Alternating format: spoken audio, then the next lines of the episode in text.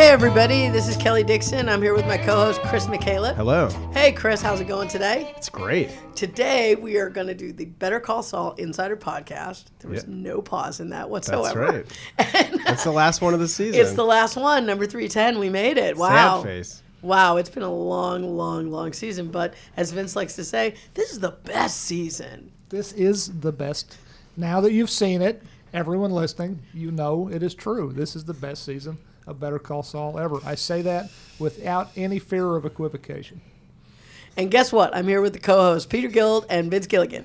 Hello. Hey, The co-hosts. Oh, whoa, they're Wait, the they're co-hosts. co-hosts now? Well, they might well. be. Man, I guess this they is- could. Yeah. This ship is getting Creators really of the show. All right, creators of the show. Vince, uh, there can Peter be Gould only Vince Gilligan.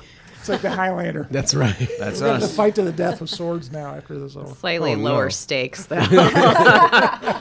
Also here with special guest and uh, writer of this episode, Jenny Hutchison. Hello.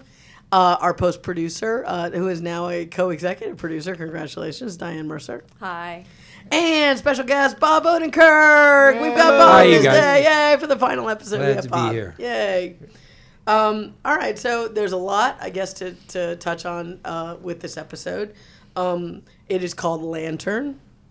Lantern. Um, it was directed by Peter Gould. Hooray! Who's here? Yeah. So I could just stop talking and let you guys just, you know, go at it because And it was- everybody, who- everybody connected. But is Kelly, here. who who edited this episode? I edited this episode. Ooh. I edited this episode. Thank you. That's very nice of you. Now, Peter, I understand that this is the first time you've directed something that, uh, for Better Call Saul or Breaking Bad, that is not something you wrote. That's true. How was that? How was the experience of working with not only uh, a, a different writer, but a writer that you know very well and have been working with for such a long time? It it it, uh, it, I, it helped me appreciate Jenny's Jenny's talent even more because uh, she wrote she wrote a lot of scenes that I I think uh, she brought things to the scenes that I wouldn't have uh, ever been able to, and uh, I, you know especially. Uh, some of the scenes between Jimmy and Kim, where there's uh, a rapport between them, as as uh, as Bob and Rhea acted them, I kept seeing new layers uh, to what Jenny had written, and so it was, it was it was it was really a pleasure. It was it was fun. It was it didn't. I will say it, it didn't cause me to sleep any better. Yeah, I wondered if you I had was ju- it was just as it was just as stressful as ever. So there you go. There's did, that. did your preparation differ at all as a director when you're going in working with someone else's script? You know the prep my preparation is always feeling like I've never prepared enough. you know, I, just, I would love to in my ideal world uh, I'd love to have like like 3 weeks or, or even even a week a week with uh, by myself or at the locations or and with or with the cast or rehearsal but that's just that's just not the way that's not the way we operate so uh, it's it's we're, I, I think Vince feels the same way I don't know Oh, yeah. I- I, feel like time to you're, we're always running for our lives trying to trying to make sure that we thought through what we're what we're going to shoot And there's never enough time to shoot either. There's just never enough time. That's the biggest single thing about directing. I, I, I don't know from directing for movies. I've never done that. Maybe it's similar. I suspect it's not. I think it's. I always say directed for TV is.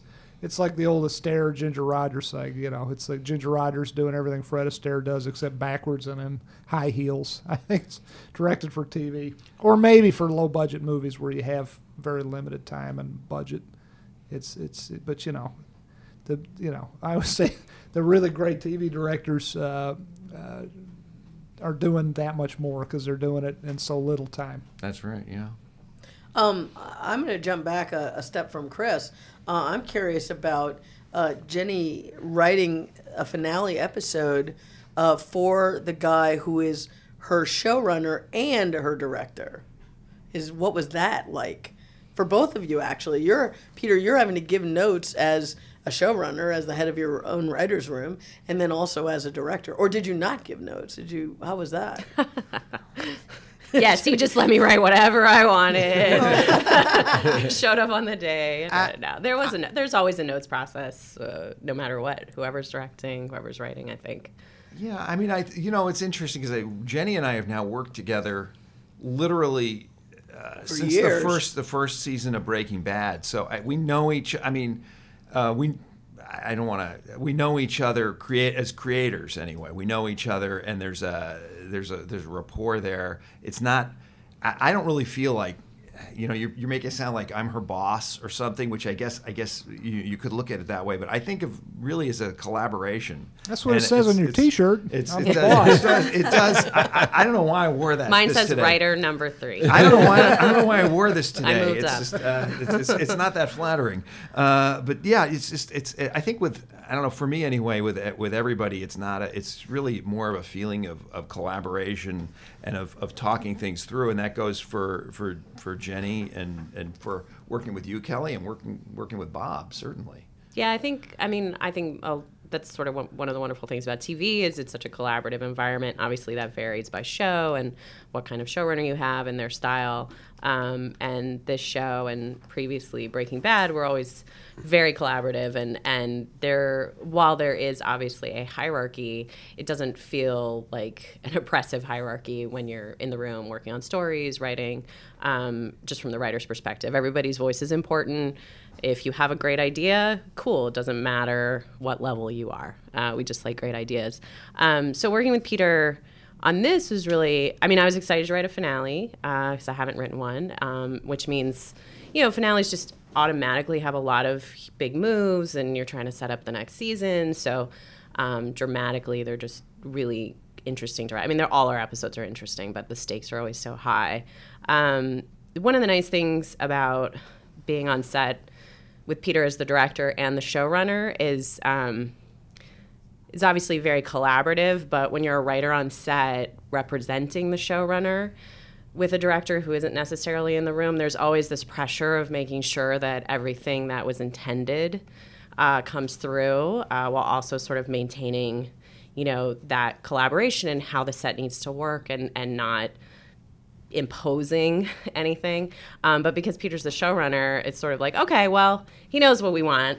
Um, he's so busy that sometimes it was good, I think, to have me there to sort of remind him of like, this is what we were talking about, this is where this came from. Because when you're directing, I haven't done it, but I, I imagine so your brain is just so occupied by the actual mechanics of directing that sometimes the story stuff can you can kind of forget your background. So having me there was good for that, but it was always sort of like you know the buck stops with Peter, so it was a little bit of pressure off actually uh, being on set. Well, no, you were. It was invaluable having it. Actually, that's if you the answer to your question really is that it was wonderful to have uh, a writer on the set, and it's just it's it's there's there's no substitute for having having someone who is who is watching the scene and is not. Is, is, is, is, is just thinking about how it's going to fit into the show and fit into what they intended. It's so it's a, so I, I I really enjoyed it. That's- Did you that's take the- your writer hat off completely?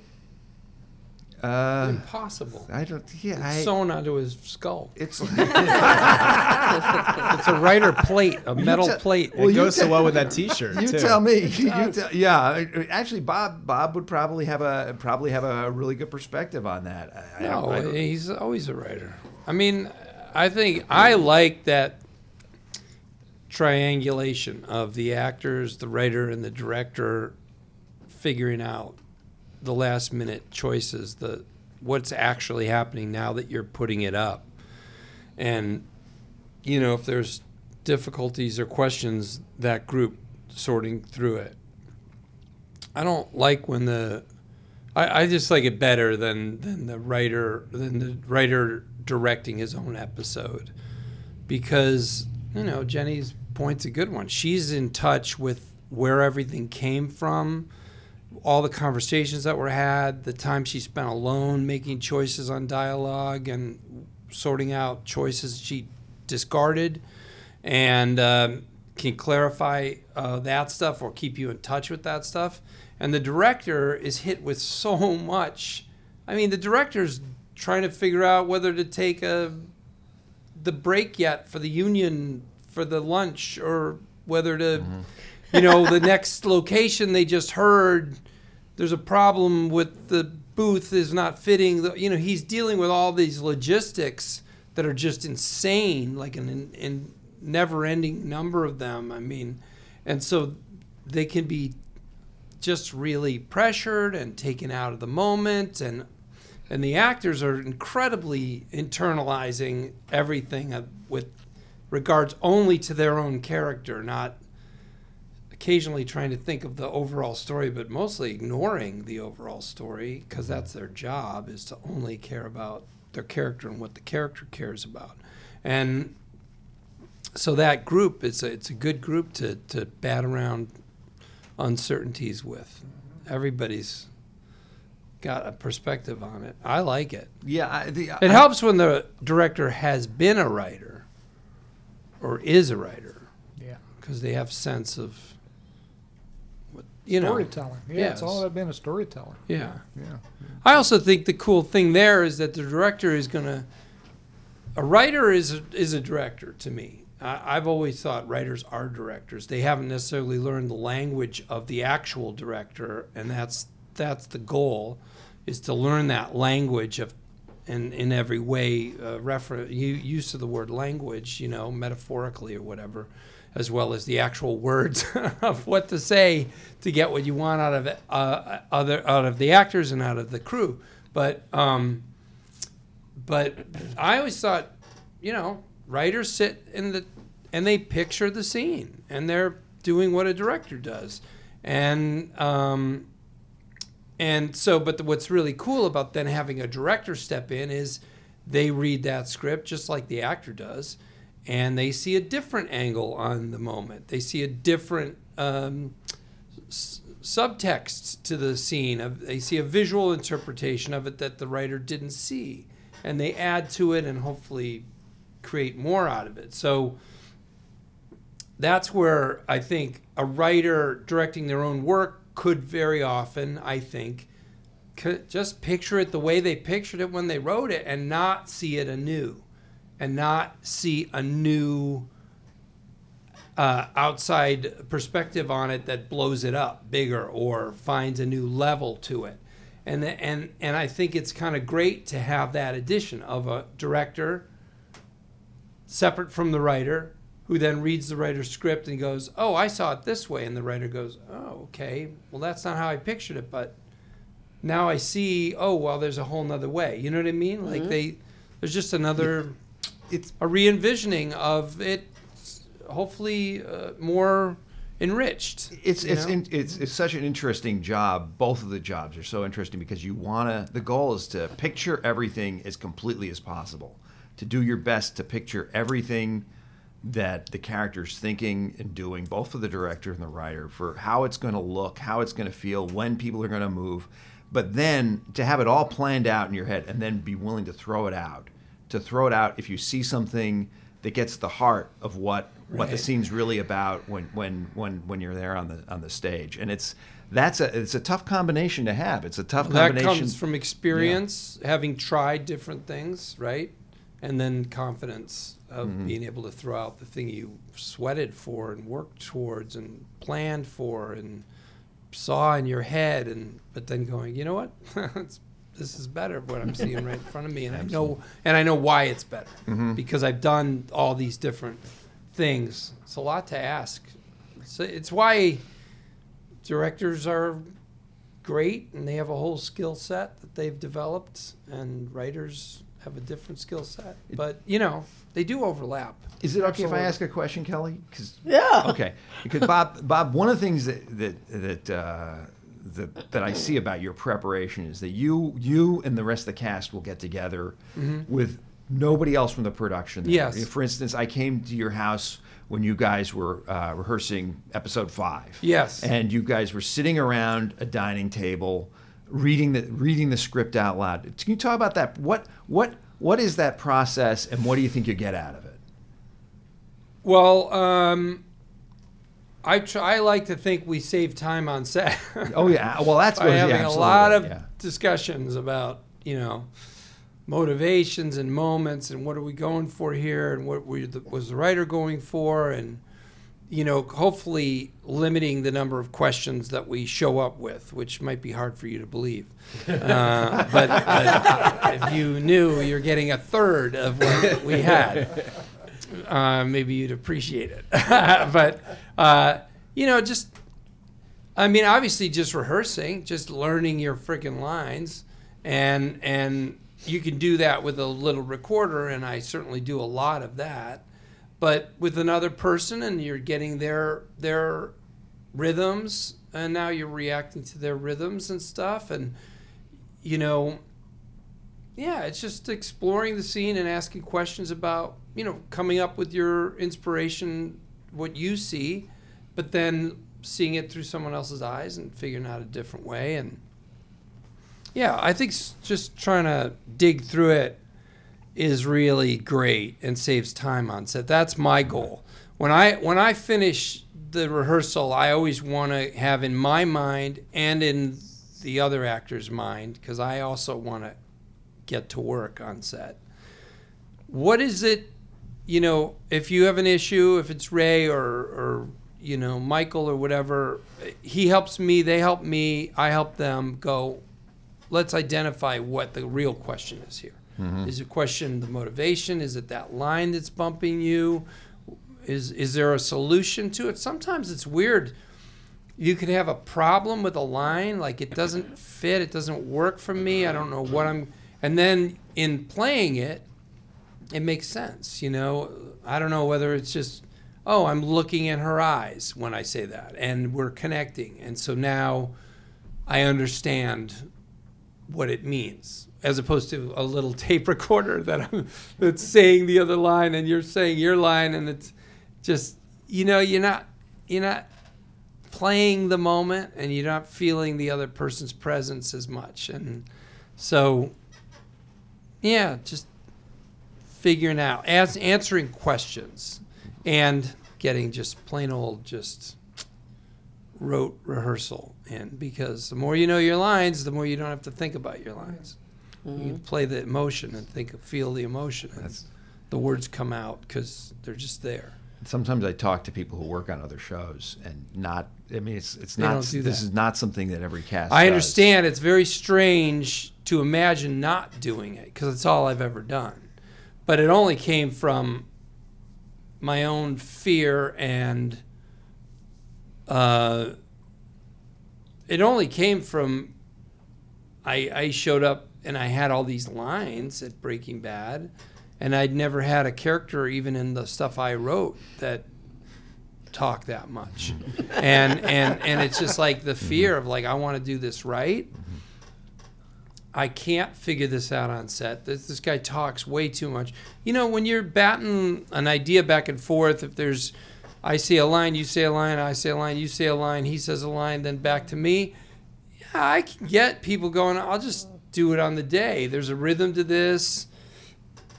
You know, uh, everyone's answering each other. Um, very often, especially with Jimmy McGill and Saul, they're off on a tear, on a on a on a verbal run as they sort through an issue mm-hmm. verbally, expressing their thoughts as he experiences them. So there's nobody feeding you your way through the argument. Right. Mm-hmm. you have to know that line of thought that he goes on so that you can say those lines in that order. So it it became something i i just knew i wanted to have the confidence on set so i did it in breaking bad and now we do it because our show is worthy of it our show the complexity of the emotional interchange is worthy of examination and ex- exploration. Um, comedy sketches aren't necessarily. It's not a mystery what the hell's going on. You don't. You don't. There's not a ton of subtext. you know, if you did it right, it should be pretty simple. So there's less need for it. Although we did rehearse Mr. Show because we didn't have cue cards, so we knew our ah, lines. Interesting. Yeah, I mean, on Saturday Night Live, they have no time to rehearse. The friggin' thing isn't written until Wednesday and chosen until Wednesday night, and then rewritten on Thursday and Friday. And some scenes are just written fresh on Thursday and Friday, or even on Saturday. So it's like there's no time to learn your lines, and then stuff changes. So those people need to use cue cards Right. to know where the hell they mm-hmm. are. Yeah, that makes sense. But Mr. Show, we had time to rehearse, and we knew our lines. We didn't have cue cards, even if so. Couldn't have used them. On Mr. Show, did you go all the way through? I know obviously it wasn't live; it was tape. But I mean, did you nonetheless to keep the energy up? Did you go tape all the way through, or did you stop and start and do a sketch more than We once? would do the sketch more than once. We'd always do it twice, Okay. but we would then carry on to the next sketch in the order that you see it in the show. Gotcha. Because there was a certain amount of uh, whatever. N- Sometimes there were ideas that bled through or built through an episode. Gotcha. So then the audi- live audience could experience the way the audience would on TV. Gotcha. Would you you do the sketch twice? Would you always use? Would you intercut uh, editing wise? Would you intercut pieces of the first take with the second? No, uh, you wouldn't. And you would always think that the second take is better. We also did two shows a dress show and an air show. Oh, okay. Occasionally we do sketch once Okay. because we did do two shows Okay. uh, without redoing it. But I'd say six times out of ten, the first take, the the first take of the second show is Oh. always Is the, the best one. Interesting. So the dress rehearsal show would genuinely not be as good, okay. Even though you shot it and you kind of got excited and it was very exciting. Yeah. And then the first take of the air show or the second show Right. was just the best. Yeah.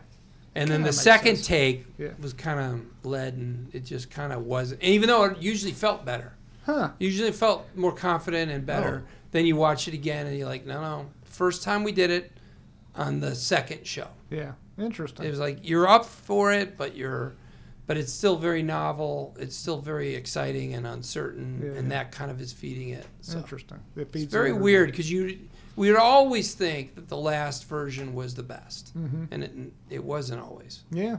Did you have different audiences for the, the Two different audiences. and the okay. yeah. This is Saturday Night Live, right? No, this No, is uh, Mr. Mr. Show, Mr. and Show. with Bob and David. With Bob and uh, David. show Yeah. Okay. which was done the same way. And, and a, lo- a lot of us got to see uh, live performances of with Bob, Of and, With David, Bob and David. and that was that was one of that was actually one of the biggest thrills in the last few years for me because I never got to see Mr. Show live. Yeah, we did it the same now, way. And now and getting getting to see how you guys do it, and as you say, with no cue cards, it's it's just it's such an entertaining place to be. Uh, it's such a it's it's it's it's uh it is really. I I hope you guys do some more because I hope wanna, so, too. I, I, and I hope if you do that it works out that I can go to every single one. Uh, Yeah. there's, there's something there's something so much fun about seeing it live and then watching watching it on TV. You you, you weirdly you get it's an extra thrill. Uh, because you, you kind of you remember seeing it live and you remember how it looked live and then you see it you see the uh, the, the final version and it's uh, changes I don't know it's for fun. amount like in the experience of it because live we're k- kind of loose and it's we're right there. We're doing the sketch for you. Yeah. We're playing for the live audience and then it gets all packaged up. I mean and, and since the ideas tend to integrate it kind of moves as a piece and that's just not the experience of the live It, in fact, the, uh, the the time I went, uh, one of the times that my wife, my wife and I both big, we were Yeah. big, we were big Mr. Show fan. In fact, when we were first dating, uh, this shows what a nerd I am. We would sit there and we would watch uh, Mr. Show and the Kids in the Hall. Those were the Yeah. two. Those are the Yeah. two touchstones. another great show. And Yeah. we still quote both shows to each other all the time. Uh, and the first time that I saw Jessie Ennis was actually in uh, with Bob and David. Yes. And I got I got to I got to John. four years I- old she was Well, I saw I her. believe. I saw her in with Bob and David though. Oh. And that was when John introduced. He said, "I want you to meet my daughter." Oh, yeah. we just saw in the episode, and that was how she got thrown. She got into the mix for, Oh, for yeah, this yeah. character. For Yeah. this character, who we see, we Erin see Brill. Erin Brill, who we we get to see uh, Jessie back again. Yeah. And so when you work with Jessie, that's she's somebody you've known since she was a baby. Yes, she was four years old uh, when she did Mr. Show. She played my daughter, and I was talking about. I think it was the sketch where I'm talking about we're depriving her of attention and uh, affection in just the right measure, so she'll be a famous politician. you know, that is all about depriving your children in, in the right ways so that they'll be motivated to the right amount of sociopathy. Yeah, to- right, to right, right. excel in life. Right, Yeah, to yeah. excel. This is why this is why uh, Mr. Show is a perennial. It's, it's one of those things you can come back to over and over again. Yeah, and you- there's it's ideas always, that it always uh, it always has relevance. Yeah. It's eternal. Um, I since I have like I guess four writers in the room because Bob you write as well. Um, I'd like to talk, uh, especially to Jenny and and Peter, especially on this. Vince, I suppose you could weigh on in on this as well. Um, I don't think we've talked about this before. Um, as uh, as a show, you guys send the writer of the episode out to the set to, uh, I guess, produce the show or be a producer on set. I'm curious about um, your duties as a writer out on set, the things that you're supposed to do, the things that you're not supposed to do, but also how you actually learn those things. Jenny, you started um, as a as a new writer on Breaking Bad. Vince, you started as a new writer on the X Files, and Peter, you started as a you told me it was your first experience in a writer's room on Breaking Bad. That's right. So I'm curious about, and I've asked this of, of other friends of mine because I'm always very curious about the writer's experience, but also how you learn because you're not sent out there with another writer. You're sent out there right by yourself. So I'm curious what kind of guidelines, what you're told to do, what you're told not to do out there when you go out to the set. This is uh this leads into why when people ask me advice on, you know, if you want to be a writer, what's a good path, I I really am a person who's very pro like coming up as an assistant, uh, spending some time on set because uh, the fact that I had done that was really helpful for me when I produced my first episode of Breaking Bad, which was I was actually still the writer's assistant when I wrote my first episode, and Vince very generously sent me to set uh, as the writer on set, which not a lot of showrunners would do. Um, and uh, he took me out to lunch and talked me through like what my duties were and sort of what the best way to handle things was. Um, but the fact that I had been on set and seen a writer on set and how they interacted with the director was also really helpful. And then the rest of it is just sort of you kind of learn it as you go. Um, basically, the writer on set is there as a resource for the director and the actors and the other producers. Um, and also, you're there as the voice of the showrunner and the room. Um, because usually the writer on set is the only person on set who has any idea of where the show's going over the course of the season.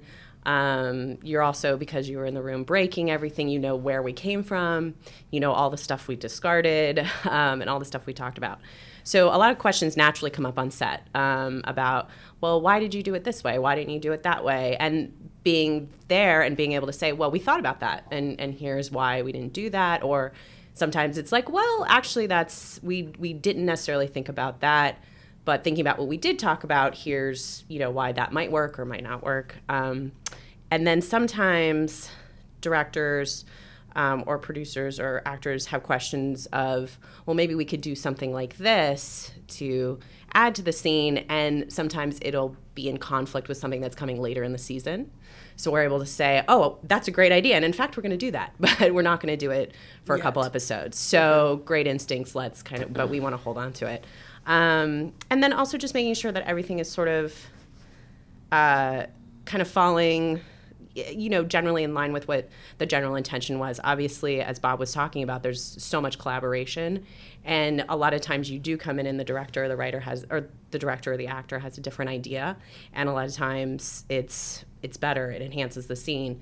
But you also kind of want to have someone there who can say yes that's better that enhances the scene let's go ahead and do that as opposed to a director having to kind of make a decision in a void of like, okay, I'm going to do this, and then sort of risking maybe the showrunner being like, oh, why did you do that uh, when they get into editorial. Or it makes the scene better, but it ruins something else, and Yeah, it doesn't exactly. thematically hold throughout the season. Yeah, exactly. Like we're going to do something later, and that ruined that scene, or or means we have to adjust it later. So it's just kind of, kind of being the history of the show, and uh, just making sure everybody has the you know someone there that they can they can kind of sort through some of those like emotional beats with. We answer questions all the time. Uh, if a line's not working for an actor. Um, we can be there to actually kind of problem solve that, you know, and figure out is if this line really isn't working, what's something we can do to make it work better? Because sometimes lines just don't work. You know, they just don't play out uh, when you get there and you actually put the scene on its feet, and that's that's totally fine. But it's nice as a writer to be able to be there and kind of like work through that together. Are you supposed to go through the director only? Can you talk to the actors? And Bob also, are, are, are actors allowed to talk directly to the writer? all the time. I, I mean, especially if it's a line question. If you think I have a better line for this, I think I know what you're trying to say, or can you shorten this, or I, I just whatever. I mean, I'd I'd go right to the writer. I wouldn't even. Does that the vary with the with the players though? Does that vary show to It, show? it does. I mean, and I think I mean actors. I'm used to actors coming to me, especially with lines and sort of questions. Um, I always want to make sure that the director is also included in these conversations. Um, the the times when it's like if there's a take and you have a note as a writer, you're not going to go to the you're not going to the actor and just give them a note. You usually are going to talk to the director and say, "I noticed in this scene, maybe we could try to do it a little bit more like this. What do you think?" And then talk it through the, with the director. The director kind of makes that decision, and then they would go communicate with the actor. It it it you know that's sort of i mean that's the director's job and also it makes it so that the actor's not getting like 15 different voices about mm-hmm. their performance you know because you really want to have like a unified voice and and you don't really want to like screw with that relationship between the director and the actor i mean that's that's what the, that's their job that's what they're supposed to do That's ab- absolutely what Jenny just said. Uh, when you're when you are a writer on a set, uh, and and and whatever the actor needs, whoever the actor needs to talk to, so be it. But as a as the writer, if you have a note, you really, word to the wise folks listening who are going to be in a similar position soon, give the note to the director. Don't don't go straight to the actor. It's just disrespectful to the director, and it's and it and it can cause all kinds of problems. Uh, and um, and and give it quietly and and, and aside as, as much as possible too, because uh, the, the, you know it's just it's just yeah it. Uh, Major faux pas to go straight to the actor if you're the writer on set. Be be always respectful of the director. And a lot of times notes are positive things too. They're not necessarily like, oh, this is terrible. A lot of times they're like, oh, I love this. Could we, you know, emphasize that or I prefer that to that. So, uh, but again, you don't want to have that noise going on. You just kind of want to make sure that it's just you and the director kind of having those conversations. What do you do in a situation? I'm sorry to interrupt. you. Well, that's. I was just gonna say. I always saw myself uh, kind of as the director's backup. Yeah. You know, to, to to and that's how I felt about having you on the set too. That this I was another another pair of eyes. And also, sometimes the thing you can say is, yeah, the director will turn to you and uh, like give you a questioning look, and you say, "You got it. That's great. I love it." Yeah. And that's and that's sometimes that's the most helpful thing you can do is positive reinforcement. I mean, it's, the there is also the other thing is that in a weird way having the the writer there can give everyone more license to make necessary changes. Uh, because one of the things that's wonderful about this show and Breaking Bad, every too, everyone has so much respect for the, the written word, but like Jenny says, it can just be a matter because there's more distance between the two doors than you expected. That there a line needs to be cut or needs to be rearranged, and it's it's I think it's empowering for people to have somebody there who wrote the script and who understands the story to say, yes, I know we can change that. That doesn't change the intention. That's great. And also, uh, you know, the other thing that happens is that um, our wonderful script supervisor Helen will come up to the writer and say, you know, he didn't say it quite the way you wrote it. You know, that these words were changed around. And sometimes, you know, you say, well, you know, the way it was written, there's something, there's value to that. Maybe we could ask for another take for that. And then sometimes you say, well, it doesn't, you know, that's fine. It's fine. It's fine that there's a little, there's a rearrangement of thoughts, but it's, it, it gets to the same place and it's great. And, and I think in a weird way, um, having the writer there is, is liberating for people and, so, and sometimes. I think, Hopefully. I think in since we've been doing this podcast, I don't even know how many hours we've had between the Breaking Bad and the Better Call Saul podcast. We've talked about a lot of One million. yeah, it's like at least over seventy. I think That's why no one's listening Um, anymore. They've heard it all before. But the thing is, is that no, I mean, you know, I still get tweets about how valuable of a film school it is, Oh, a yeah. free film school it You- You know, Peter, you said something on an earlier podcast, and my friend Cash Hartzell, uh, shout out to you, Cash, uh, emailed me to say he. To, it was something. By the way, doesn't he have the greatest porn star name ever? Cash Hartzell. Yeah. absolutely. Um, I like how Vince always sort of elevates the conversation. Yeah. Yeah. yeah, you should, you, should, you should be here when when, When Schnauz, Schnauz is is here. here, yeah, exactly. He's not even wearing pants. At least I'm something wearing pants. Um, So but Ca- Cash emailed me to, to say that the advice that uh, the best advice he's ever heard about the film industry was uh, pay attention in English class.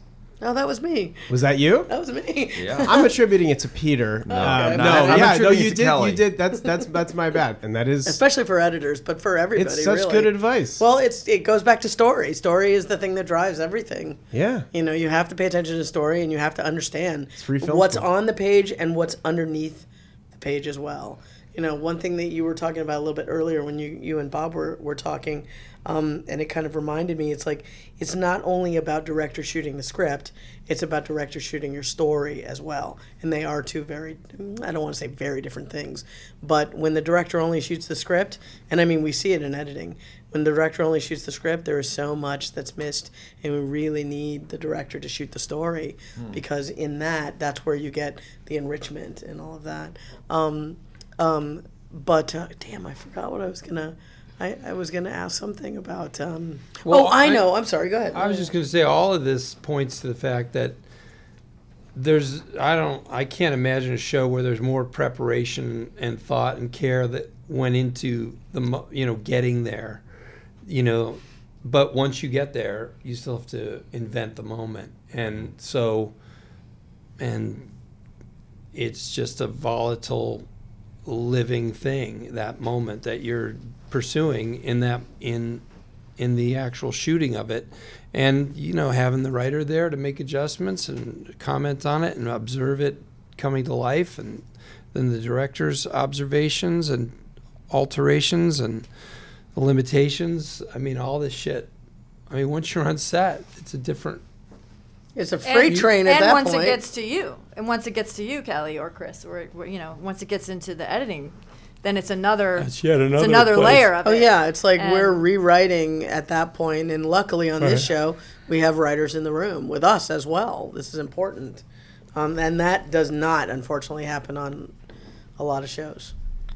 i've never been on a show where it doesn't happen but i believe you that it doesn't happen Yeah, yeah, believe us. I've yeah, I've been on shows where it does not happen. It does not happen. There are many times when I'm sure Chris has run into this as well, where you can have showrunners that have never been in editing before.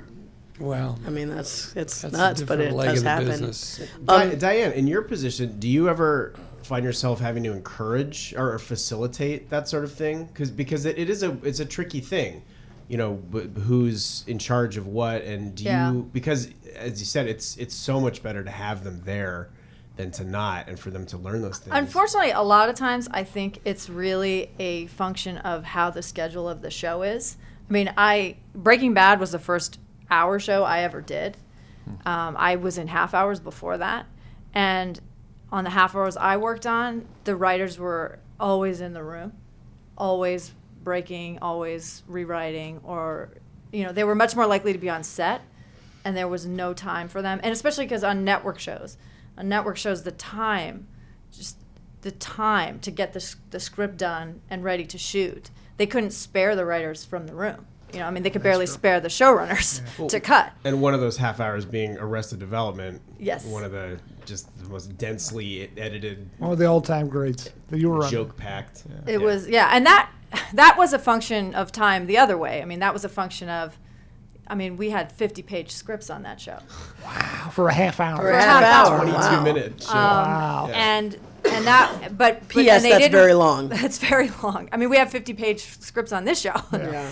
um, And we're very long sometimes. are often and we had long. fifty scenes sometimes on that show. Um, How, how many days do you have to shoot on? five days. Wow. Five Wow. days. Wow. And we often didn't have scripts until the day before we were going to shoot. Wow.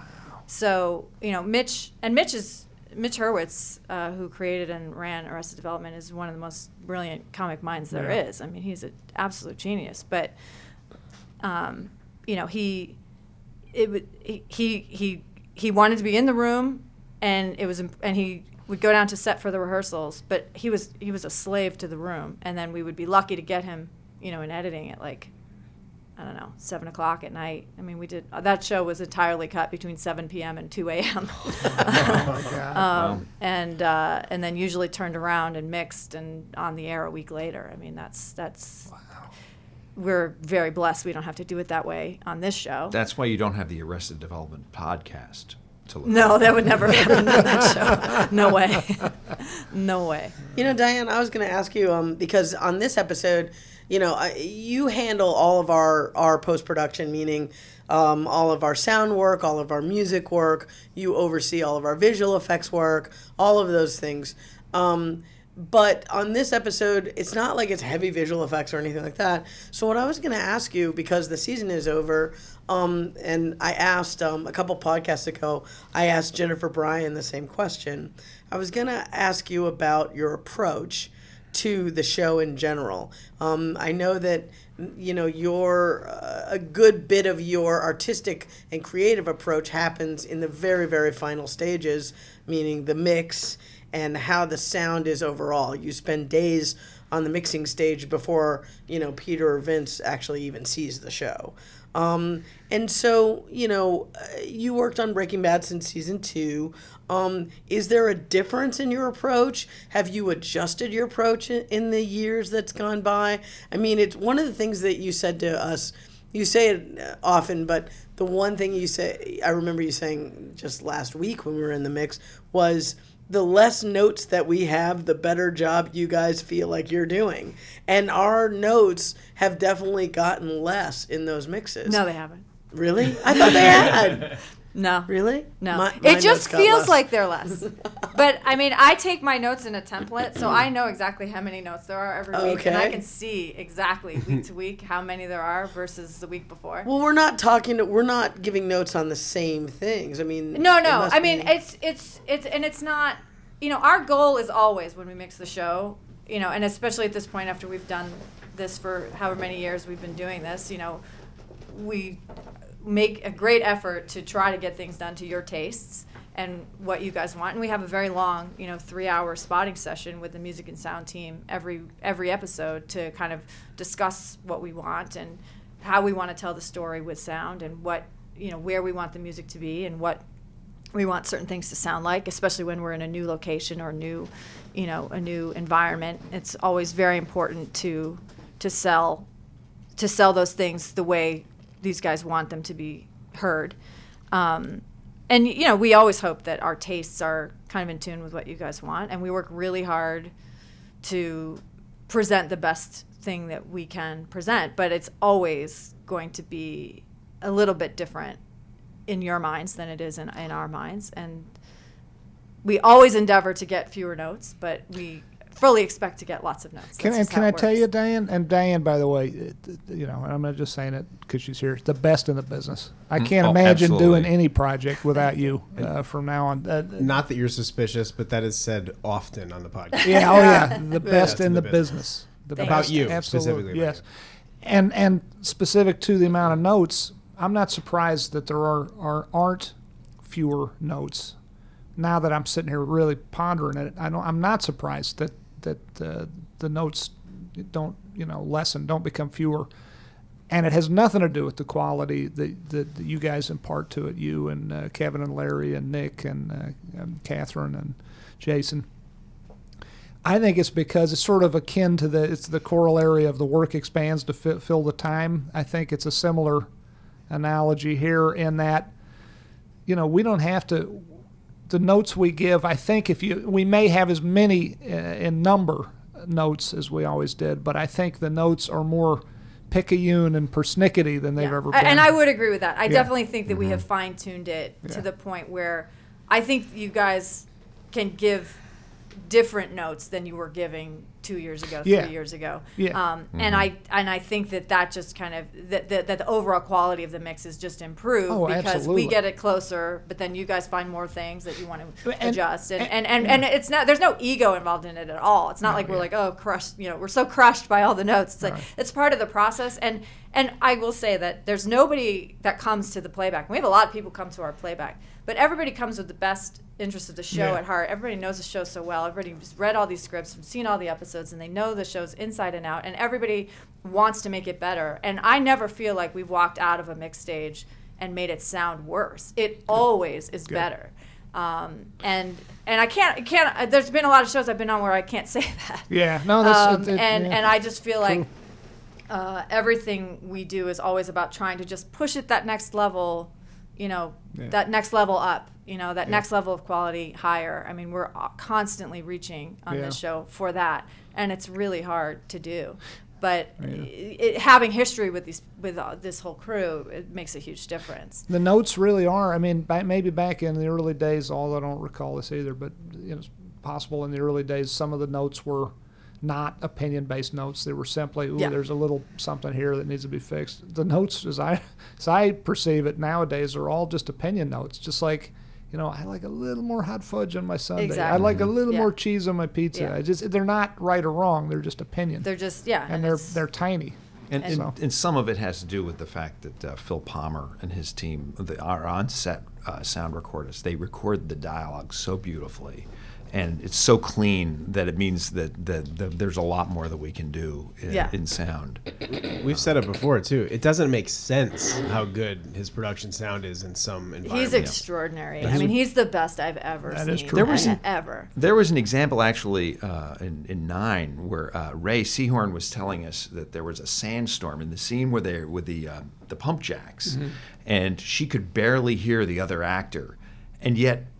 In the editing room, we could Yeah. hear them both perfectly. So And- I, and don't, there's I don't know. very few that's, loops that's in like that that's scene. like that's like crazy Very crazy stuff. and the entire scene that Bob did under the freeway overpass in episode seven, that entire scene under the overpass, the first time he's picking up the trash, there's not one loop in that entire scene. Wow. Which not, is not one piece of dialogue that's replaced. Yeah, he- Insane. yeah, and he talked about. I remember in season one, uh, there's that that lo- in, incredibly long three day shoot with uh, you, Bob, and Tuco, Oh, in and the Nacho out in desert. the desert. Oh, it was super windy, and he said, "Sound's gonna be a mess. I'm so sorry." And we didn't even know what he was We're like, talking what about. do you- And- yeah, and what's the you- problem? You could hear everything almost always. Yeah. Um, it was it was it is amazing and a testament to the and that and that's talents. really important too because it's so hard to duplicate a performance on an ADR stage. I mean, I'm sure you can. it, it, it when you're in the moment, when the actors are in the moment, they're you're never gonna exactly duplicate that. You can get really close. But um, the physical effort of doing the performance and just being there present with the other actor, um, Yeah. it all makes it so much more visceral and real and and to pres to be able to protect that to the level that we can on this show because of Phil's great work is is so so awesome. But we do loop things occasionally, Bob. So what's that? What's that like when, when you when you Um, when you loop? What is what is that? What does that feel like? And You know that uh, it's weird. I I feel like it was so um, unnerving to start with the, when I first was doing it. I felt like there's just no way it'll ever be what we did when we were acting this in Albuquerque five months ago. Whatever the emotion, whatever.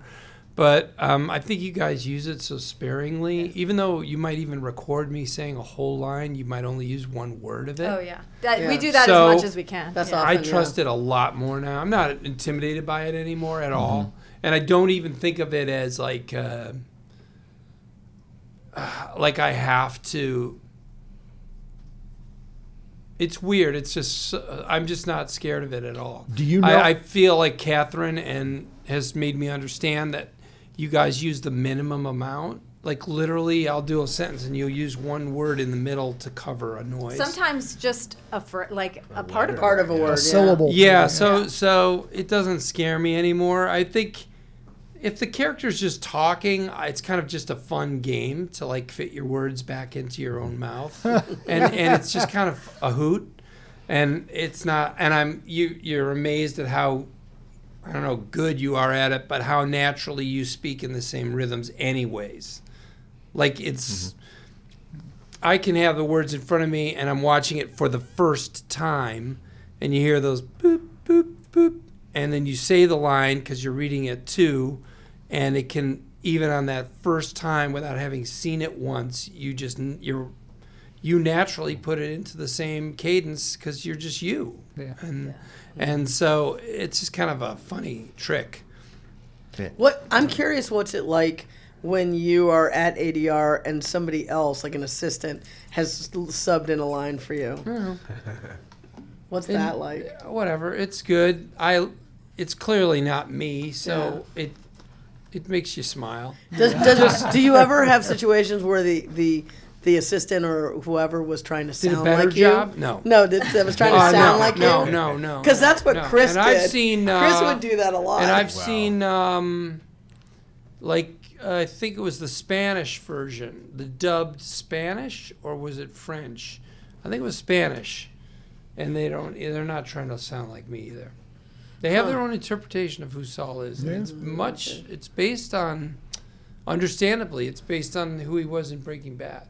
right. Hmm, I don't know if it's the same actor, but it probably is the same actor. I think a lot of them are actually. How about the That's a lot fact that you gave actors. all those actors jobs? so cool. all, all the guys who subbed Saul's voice in Breaking Bad are like, wait, I have the lead now? You- when you gave me the lead, you gave like 15 actors the lead You're right. I love that. Hadn't thought of it that way. who'd been, you know, secondary character actors or whatever. Of, Me llamo es Saul. they all became leads. And I, I'm fascinated true. by what you said too. That you think their interpretation of the character is different. Well, the one I saw was the Spanish one, I'm pretty sure, and it was based clearly to me that I get it. That's that's the guy you had play it in Breaking Bad, but of course they didn't know what you guys would write and what how it would be. Jimmy would be fairly different. Yeah. Um, so they just hired the same guy and probably told him, I don't know, it's the same character. Just do it like that Yeah. That's kind that- of co- a little comical, a little bit broader than how I play Jimmy, and a little bit louder. And Yeah. Is that are these folks you interact with uh, in, uh, as the post uh, supervisor? Um, the one, the closest I came to that, we, we deal with um, the like the Sony team that kind of services all the international clients, Okay. and it is a significant part of, especially for this show because we are on the air. We are available in uh, many many countries around the world at the exact same time as we are here, which is not what a- common. What a job. Um, Jesus. but um, Netflix. yeah, Net, it's all Netflix. That is Netflix. So they- Uh, it mostly right? Netflix. There are a few other in, in Australia. It's not on Netflix. It's, It's something Stan. else. But, But I uh, mean, Stan, it's different. Stan and Span is different as well. Yeah, I think in in England and I think Italy and France it's Netflix. but is each Germany. is each network responsible for dubbing it Uh, into? Sony is responsible. Sony's so Sony has in, vendors all over the world that. Wow. Um, but I do remember in season one, there was, you know, because we were. I- I'm sure you guys have talked about it many times on the podcast, but we use code names for a lot of the characters, especially the returning characters from Breaking Right, Bad. And right. then we have to sit down with people and verbally tell them because we don't want to send it in an email because then it can get forwarded to someone. I mean, we're so so insanely tight with the security, and um, they were trying to cast uh, Tuco.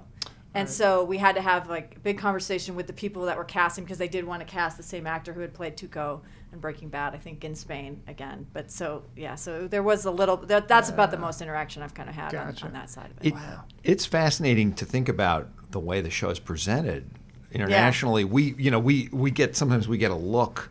Uh, very kindly, Netflix and, and, and some of these other services will send the advertising, uh, how the, the way they're planning to put over the show locally, and you can see that they're selling the show. They see the show differently, and I think, like Bob says, they probably I, I think because we had maybe a little bit more input in the way in the way it was presented in the U.S. I think we were we were more conscious of trying to make it something new uh, when we when we started. And I think internationally, a lot of a lot of places that they tend to lean in a little bit more towards the Breaking Bad of it.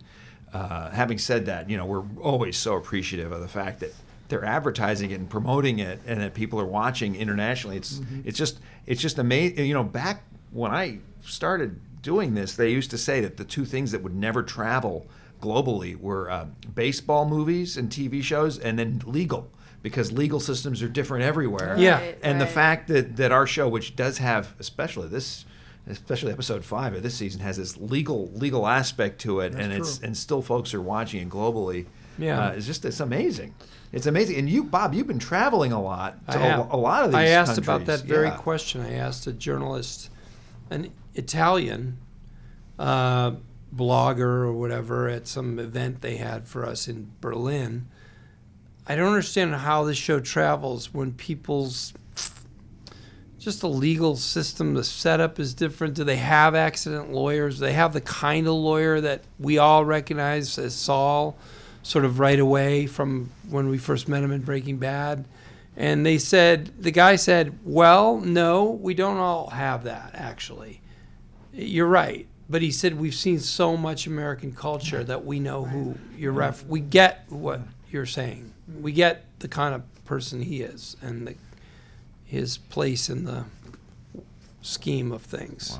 Makes sense. And they probably Yeah. have some off version of it, you know. Mm-hmm. We've been, bla- uh, you know, America's been blanketing the world with our culture for decades. Yeah. And I think so much of it just gets absorbed that it becomes like, just like you said, they're able to look at that and know. And and I don't think maybe here we understand just how much American culture has kind of permeated a lot Because of the I'm world. a, I'm over there and I don't see any lawyers Yeah. ads on billboards. Right. I don't see any. None. You none on see- buses, none on You don't see any pharmaceutical advertising either, which is which is illegal in most countries. Uh, Yeah. pharmaceutical advertising. Yeah, so there, Yeah. there you go. We're maybe you know maybe we're an example for the world, maybe a cautionary example. in some ways. I America's know. I like to say America's number one and Europe is what what's up higher than number one? What's one point A, five? one point five, Point five. negative one. Wait, I don't know, whatever's Zero closer. point five. Yeah. What's better than one? There we go. What's Two. Slightly better. so everybody's As many tweet as to you can get. Oh yeah, so the scale America's number one, so the scale is one to ten.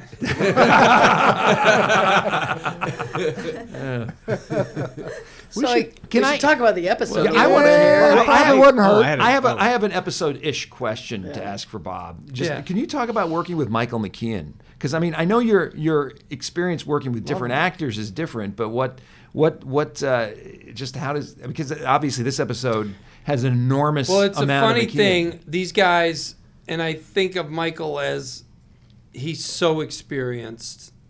And you know, you were talking about rehearsals. He's up for rehearsals, absolutely, but has less need for them than me and Rhea, and Patrick and you know Mando. I mean, less.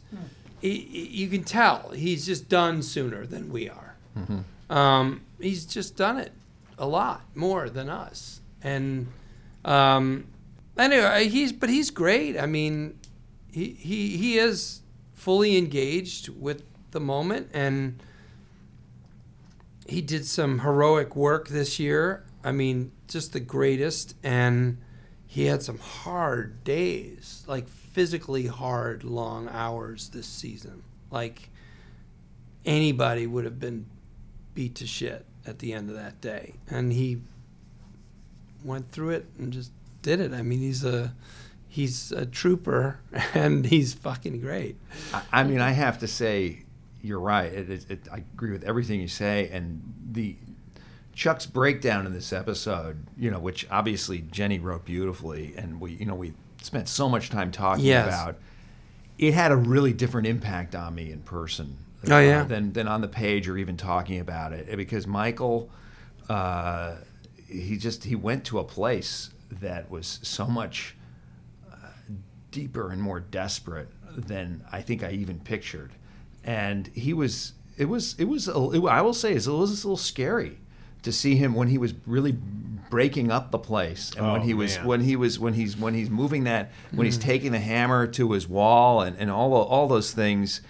Uh, it, it, I felt so, I, I felt, I felt uh, fearful for him, not for the character, in a way that I wasn't I wasn't expecting. He he is it was it was a that that were those were a remarkable uh, few days, and of course, like you say, physically incredibly physically taxing. Yes. he had to do all that stuff, and he had to work it out. And I I remembered wondering how that was going to work, and then we had a moment. I think Jenny was there where we had him uh, practice. On a, a, the art department had put up had put up a section of wall for him to just to figure out how he was going to hit this thing, and he went after it with such gusto that I was, oh, this is gonna, this is really gonna work. And I, I also have to, while we're talking about walls, I have to give props to, um, as we have in many episodes, to Michael Novotny, his whole team, especially Steve Brown, because breaking up Chuck's house, of course, Chuck's house is a beautifully built set, Yeah. but it is a set. So whenever you break through a wall on a set, you just see nothing.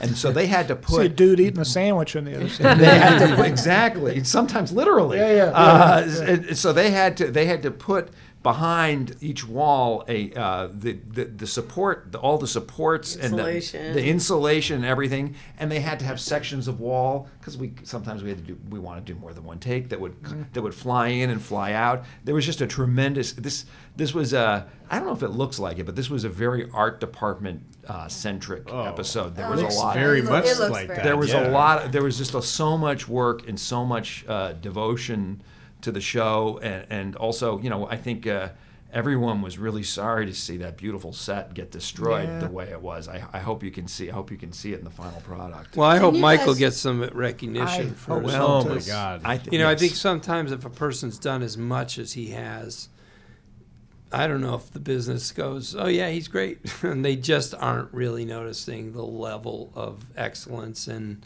power that he's bringing that, you know, is, you know, he's really wildly killing it, standing out, and it's just deserves so much attention. I can't.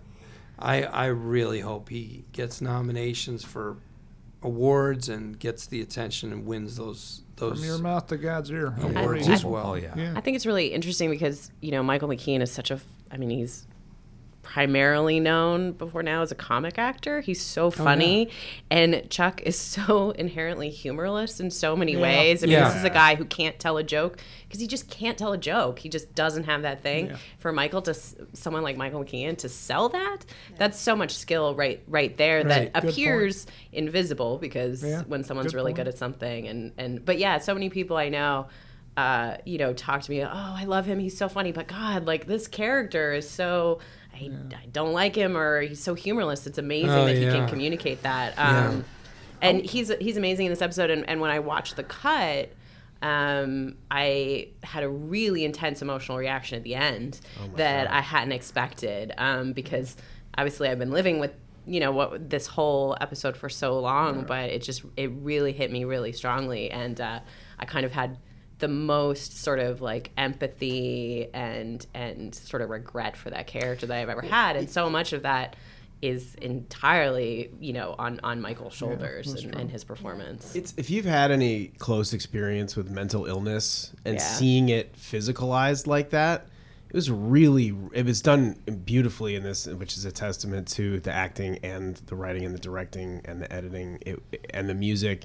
It, it, it was it was such a stark and haunting uh, physicalization of a mental illness and to see it happen I've and I I have some experience with it it, it was uh, it felt very much uh, uh, it, it struck my heart seeing it and it reminded me of being in that place with another person and and uh, I- I think it's a really important thing to see that and the work that was done is is really exceptional I agree. Is there? I got to ask everyone the million dollar question for me. Uh, We hear, we've heard for, and and so many people dislike Chuck, the character, not the actor, but the, the not Michael, but Chuck. So many people, my dad, you know, my mom, everyone, everyone, ta- every people I talk to, it's people stop me in the street. God, I hate Chuck. I hate Chuck. what do you guys think? I mean, the folks listening will know better than we will. We can only guess, but I, I, I wonder if people feel different about him now that they've seen I haven't seen this ending. I But- can't wait to No, see. I know, but you, I, yeah, I think I think there's. I mean, I think. I don't like him.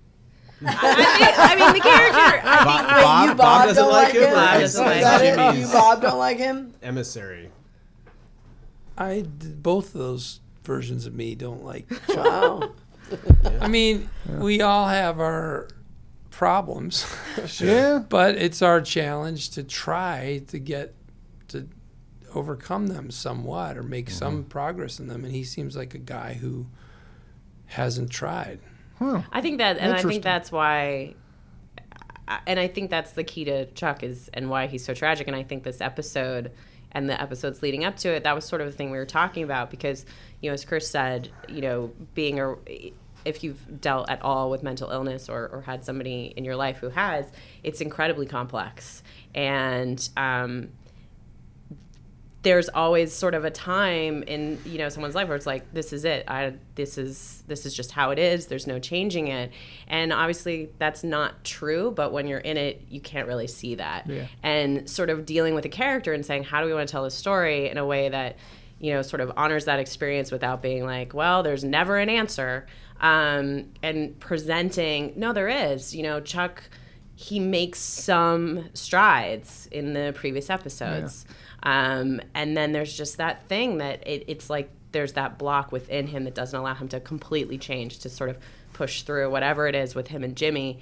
And seeing him deteriorate in this episode so quickly when we saw him kind of making at least some movements in the right direction, but maybe not fully committing to that process, is I think the reason why this episode and watching it was so upsetting for me is because you can see you could be okay. Yeah. Like there is a way to deal with this and and him not being able to for whatever reason or not being willing to or or being so deep within what's going on with him that that he can't make that stride and then also compared to Jimmy who in the previous episodes is sort of you know deteriorating into more of Saul and then in this episode is trying to pull back towards you know Jimmy Yeah. and how those interrelate with each other and, and obviously we've watched Breaking Bad so we know that Jimmy kind of loses that battle Yeah. and becomes Saul and how those processes work and and wanting to make them as sort of complex and real as possible it's it's a real challenge but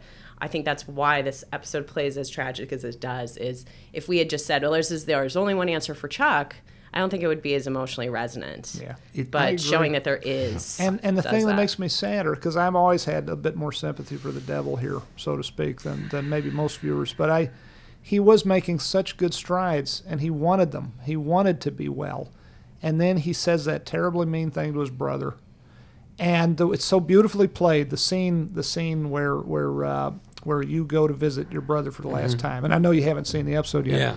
You go to visit your brother for the last time. Well, you know what? What looks to be the last time. Who knows? But I mean, it, it, that ending looked pretty. I think we could leave that in. It looks to me. Yeah. I don't know, but uh, it looks to me like that might have been it. And uh, and he says, and the acting is so wonderful on both part on both your parts. Uh, but he's he's so he says it without any any feeling any any feeling of emotional uh, any emotion underneath it, any negative or better emotion. But he says, you know, Jimmy, you just didn't mean that much to me. Yeah. You just never did. But he says it so matter of factly. It doesn't even feel cold. It's unbelievably cold. But it doesn't feel like there's any extra spackle of coldness or anger or bitterness underlying it. It feels absolutely matter of fact. And yet, the way I read it, he was saying he was he's a smart enough guy to mm-hmm. know that if you the revenge is a dish best served cold or whatever the expression is to not not put any stink on it whatsoever. Just say it as matter of factly as possible. Will be the most hurtful thing in the world he could do. And to me I don't know, you know, I'm not telling anyone else what to think, but I mean, just as a fan, as a viewer watching this, I think that's he just. I think this man got sick. In our version, I don't think this is an accurate representation of real life mental illness. This is a this is a, an analogy or a metaphor or whatever in our version, but a very artfully and skilled one. But it, it this is like the man is sick because he's because his his his soul is sick. It's not his brain. It's just his his uh, he some better angel of his nature wants him to be a better person and, and love his brother and be more generous toward his brother and be more kind and be more understanding. And he just can't do it except that when he can't do it and when he's so nasty and so terrible and negative to his brother the the the, the, the illness comes out. And it's just uh, you know it just it was such a sad ending. I'm still thinking about it. It was a week ago that i saw it it's just, hmm. just really something. But but I wonder if people are going to feel a little more sympathy for this guy, who I think the way I read him, he wants to be better than he is. He just can't. He just can't brook the pride and the ego and the and the jealousy, the raw, seething jealousy that he has for his younger brother. If there's there's a moment, Bob, when when he says what he says to you, and it's the end of the scene. Uh, Jimmy, it's this this episode. I, I think is a whole for me, I don't know how it was for you. This was a scary episode in a lot of ways because the characters, especially Jimmy and Kim, are so raw. You know, there's there's usually our characters kind of have a layer of distance from themselves. They're a little bit. I don't want to say they're cynical, but they're not. They're they're not feeling on the nose. You know, they're not. They're, sometimes they're not even sure what they feel. They're playing a role. And, and in this in this episode, there are some scenes where.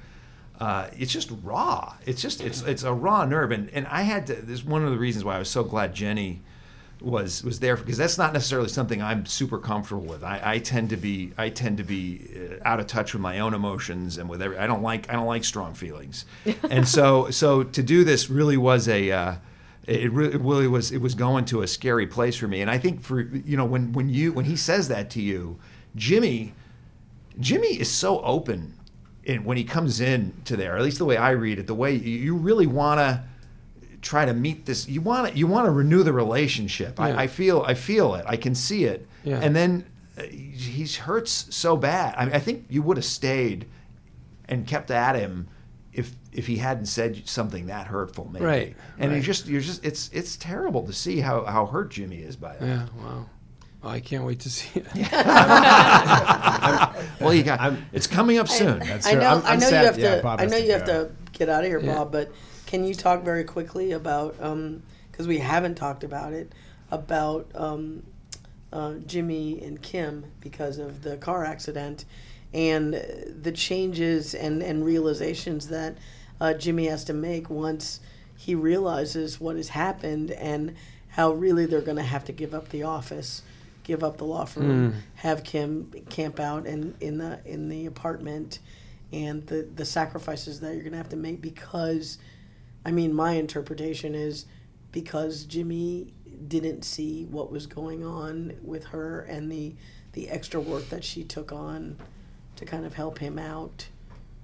Yeah, well, Or maybe um, you didn't think of it that way. But it, it, I they're, do. they're I amazing scenes. Yeah. In I know you haven't seen them, but they're amazing I haven't between seen the them. two. of I haven't seen anything after five, so I'm a little and and you know I do lose track of the story because I'm playing the moment Of that I'm in, and I'm not thinking about at what I did last week, and and then when it's over, my I just forget everything. I just I just Well, it has been probably months. healthy. You- you Liberating. kind of can't have to. I would think. you been kind of do, and it's fun then to watch it and go like, "Oh right, oh, shit." yeah." Um, it really is. I really enjoy the show. Um, here's what I think about Jimmy and Kim. I love this season, and I loved how much they enjoyed each other and supported each other. Right from Kim, even though she gets mad at Jimmy in the car, but right from um, last season where Kim doesn't she sides with Jimmy when Chuck um, with the copy. accuses him. Yeah, Yeah, accuses him in front of her and, and explains what happened. She sides with Jimmy, and from that moment on, there is just an extra level of these two people are a team. They're going to support each other, even in even when the one of them does something wrong. It, and she's not letting him off the hook. She's not saying I'm del- I'm deluded. She's saying you fucking asshole, but I'm on his side. We're on the same team, and that's just a. And there's a great positive side to that. And here Jimmy is feeling bad about letting her take on so much, and um, and you know he wants it to work even more than her. He wants it to work, I think. And they both are. Another great thing about it is, I think both of them are aware of the gaps in their uh, approach to life, the ways in which they're the same, which are a lot, and the ways in which they differ. And they kind of have the right mix to make it work. Uh, from my perspective, they still have to work at it. They still have to make an effort. They still have to overcome a few things, but they have a lot in common. They have enough in common uh, when you look at relationships and, and the challenge of carrying through ups and downs. And and so it's a it's weirdly it's like they have a really pretty great relationship. Um, I don't think if you asked either of the characters What's your blind spot regarding Kim, or what's the ways in which you frustrate Kim? What's the ways in which it, over a long period of time, it won't work for her? The way you behave, the way you manage your life. Jimmy could tell you, mm-hmm. and he'd be right. And you could say the same to Kim. You could say, "It's great that you want to be with Jimmy. It's wonderful that you guys share a lot, you know, a certain joy, and you you connect at times that are so easygoing and wonderful. But what are the what are the problems you two have when you look at Jimmy and she could tell you, and she'd be right, and that's really great. It's and they and they choose to try to make it work, and they have a lot of you could also ask either character what are the ways in which the other person makes you happy and the times you connect and they could tell you and and so it's a really great relationship where both people are aware of the challenges and the joys and they're they're going to try to make it work that's an amazing thing to play to present to write and uh, and then And to to see It's so it's so Uh, fun to watch them together. the know? way in which it i mean i don't see how it i guess there's a chance that saul and kim are married and she's in another she's up in santa fe now and they i mean look Marlee Matlin and or right wait no no um Mary Matalin or Oh, Yeah, yeah. that's an excellent- Carville. James, Carville. James Carville Yeah. and Mary James Carville, Matalin. Yeah, you know. That's a good example. That's a good example. I mean, maybe they're married and they got two wonderful kids. And dad goes to Albuquerque and is a sleazeball, and mom goes to Santa Fe and uh, is like, paints uh, Yeah. oils. and Yeah. but, but also runs one of the top offices in the Yeah. state. You know, law offices in the Well, state. This is the most cheerful version I've heard yet. I like it. You never heard this like idea, this. right? I like this idea. Jimmy liter- Saul literally goes to the strip club just for appearances. and he shuts his eyes all the looks, he gets, puts his timer on his phone, and when it goes off, he slips out and heads back to a very nice suburb and is a great dad. like and it. his wife is the uh, is the uh, state uh, The state, uh, uh, the state attorney, the attorney state's general. attorney, yeah, Yeah. the attorney general for New Mexico. He gets home, he takes off the lime green socks, he puts on a black turtleneck. And yeah, he in the has car his- driving. Yes, Yes, yes. yes. Sorry, taking his socks and And he- his shoes. and he uh, and he gets home and he puts uh, he puts Miles Davis on his uh, on his uh, turntable with the that's so with the uh, great. vacuum uh, tube amps. I want and to he, see a guy change his suit from a like it. garish Saul Goodman suit to uh, a reasonable suburban dad suit I like in the car while driving between Albuquerque and Santa Fe. You have just enough time. It's going to take you He has to take minutes. the Cadillac and put it in storage, and the other car, the other, Yes, the other car. the, is the sob is in the driver. He tucks away the Cadillac and he's got the yeah right. It's, now he's sounding like Batman. I like it. I like like, it. it. was a little bittersweet saying goodbye to Francesca, knowing what we know. Oh, yeah, yeah, yeah, yeah. She's such a great actress. She's so wonderful. great. Tina Parker is so wonderful. Yeah. She we were talking She's about a that way back. sweet I was, lady. Uh, was a podcast for one and two or two rather. Uh, God, she's and she's oh she's a sweetheart, but she's Yeah, great actress. she's and Really the first good. time So we saw good. her, is She's he's so like, good this she's season. coming out of the office, and he's like, "So, can I follow you home?" No, no.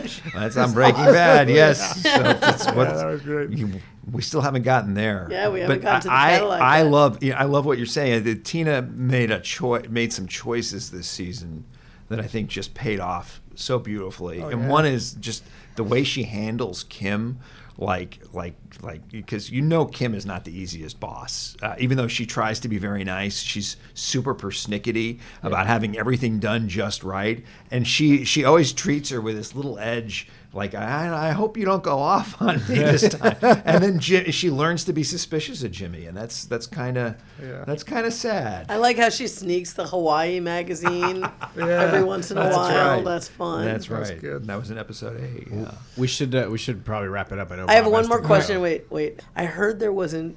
There was something about you didn't want to eat a Dorito. Oh, I hadn't had a Dorito in like 30 years.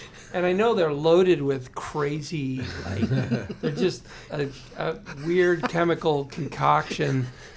Uh, you know, that's all they are is like you know, a few kernels of corn that are then blasted with chemicals. so I was like, I don't want to put this weird, you know, chemical in my mouth, but. Oh my God. I mean, I couldn't friggin' believe it. and and not just one, like I like 20 of them. And like every single one of them like blew my brain receptors out. I mean just completely Yep. It's insane what they've done. It, it only is a testament. and by the way, it is a testament to yes, the chemical, uh, you know, efforts of the chemists who make Doritos. Because there is no such They- thing in nature as nacho cheese. No, they, the guys, the the people in the labs who make Doritos, they're good at what they Yes, do. they are. And and yeah, they lit up parts of my brain. I bet if you did an MRI, right? That's what should be their next commercial. The Light up your nacho cheese brain. portion of the uh, amygdala. yeah. This is, this I is think- why science matters, you guys. And the, reason, the reason the reason Kelley knows this is because I told her there was your last day of shooting on this season, and you were eating you were Every eating those single Doritos, one of and you stopped and you stopped after- for a moment, and you told the you did like this great thirty seconds. Yeah. just like Well, uh, it was for- like every take of the first one, you go like, "Well, I haven't had this in 30 years," and so all these parts of my brain and my tongue that haven't been touched are being and then you, you just, I just figured by the fifth one it would just be a zero because a lot of a lot of times that's how food is. you know? yeah. Are you But sneaking it out of the house? now? I haven't had one since, but now you're making me think. I got some in the I, I mean, I don't think. I don't think it'll kill you. Eat some Doritos. Moderation, moderation. Everything in moderation. Not easy to do with Including those being things, healthy. boy. I'll tell you. well, we may Jimmy may be uh, eating some more Doritos next season. We'll see. All right, it's okay with me. I want to hear about that teaser. Yeah, I want to Well, start I, with I that. have to give props to uh, Gabriel Rush, who played young Chuck, and Cole Whitaker, who played young Jimmy. But uh, Gabriel, just when we saw him audition, we just said this this this guy is is he obviously made a study of Michael McKean uh, before his audition, and he is a really interesting young actor. He's he's I think he's 17, and he is a, he's emancipated. Uh, and and that that particular shot was just such a wonderful team effort from our whole our whole production in Albuquerque. Uh, we had you know we had to the, just that what I asked for was physically almost impossible, and so the way it was done was with a um, the the super techno crane uh, on tracks. And the Is it really are, a super techno crane? And, a and aside from the regular techno crane, It is. It's a. I think it's a super techno crane because of it. It has a longer reach. So it actually called the super. It is. It is a. It Is is. it a 75 foot one or is it the? that I don't remember. But, the techno Mike- Mike crane could basically probably goes us. in and out, Yes. like a It's like, like a a, like telescoping. like a Yes. like a power uh, radio antenna. Yes, or and I, something. I It goes have right to in give a and out, special yeah. props to uh, uh, Aubrey Hauser, our, our key grip, uh, who was just you know who, who had who had to work this whole thing out. We looked at a location to do the uh, to do this shot, uh, and then he just said, "There's no you know I don't think we've got the room to put all the machinery here," because I specifically didn't want to do it. I, I think when we broke it in the room, we wanted it to be a very smooth movement, so we didn't really want it to have that feel that you get with Steadicam. I think if we'd done it with Steadicam, you would feel like somebody was sneaking up on these two boys, like it was like a like a like a Friday the Thirteenth or a Halloween Halloween kind of situation. So we wanted it to be. A, the thing I had in mind personally uh, was if, I don't know if you remember the way back when there was the HBO logo.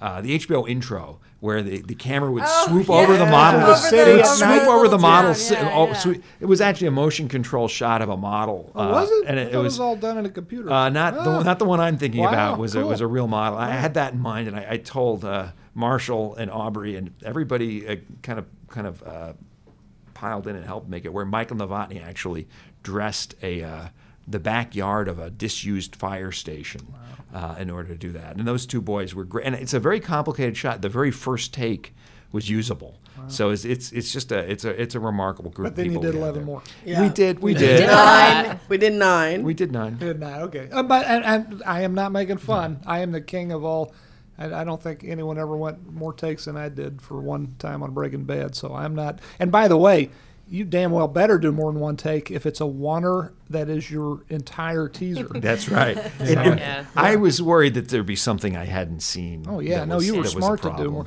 And is that the first time ever on either show we had a teaser that was a oneer?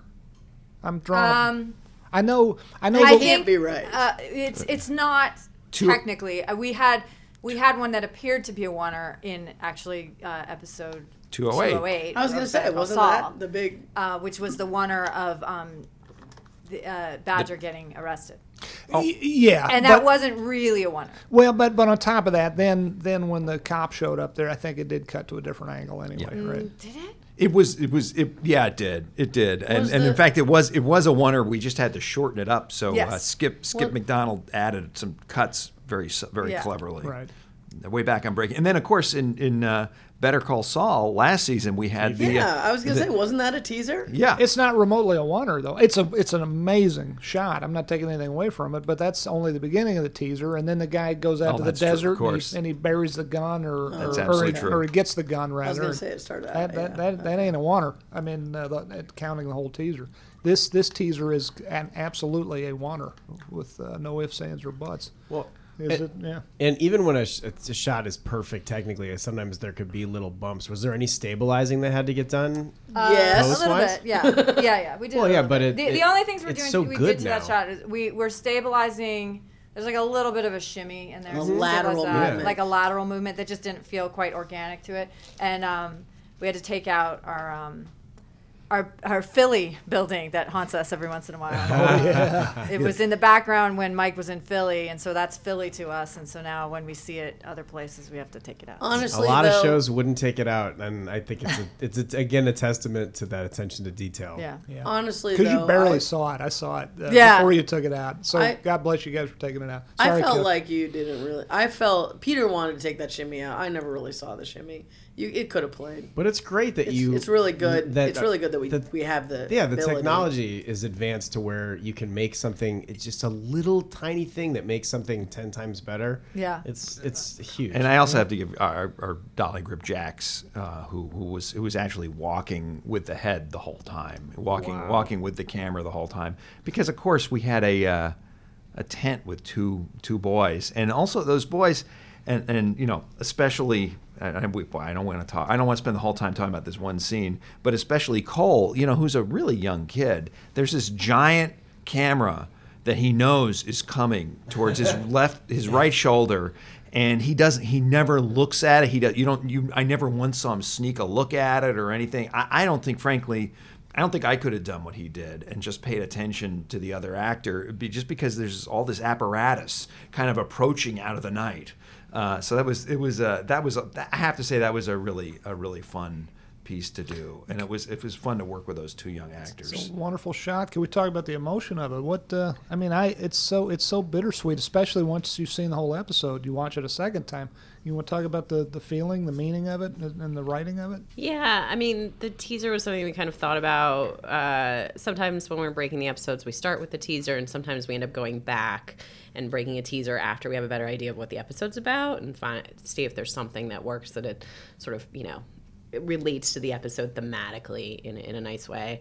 Um, you know, we've done a lot of Chuck and Jimmy flashbacks. Um, we like the idea of going back even further, and we like the idea of doing something where it was like a moment where these uh, two were relating on some sort of an emotional level, and the idea of um, Chuck taking care of Jimmy in any way uh, was really appealing. But we didn't want it to be maudlin or sentimental, Yeah. um, and so we had that element where there's an you know Chuck's also a tiny bit annoyed with Jimmy when Jimmy asks questions. You know, it's it's not just you know when Jimmy says is she going to be okay. You know, it's not like of course, of course she'll be. It's like just listen.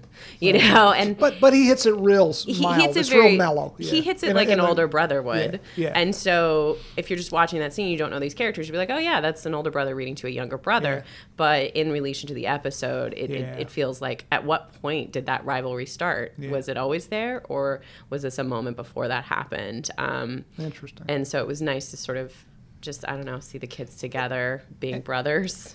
And, and that, that maudlin was the word that I was worried about. I remember Yeah. and Jenny really, uh, Jenny helped talk me through a lot of things on this episode because it is so emotional and it's and it's, it's it was a tricky episode for me on that level. But uh, the the original pitch, uh, I don't remember how it came about, but the original pitch was pulling back from the tent.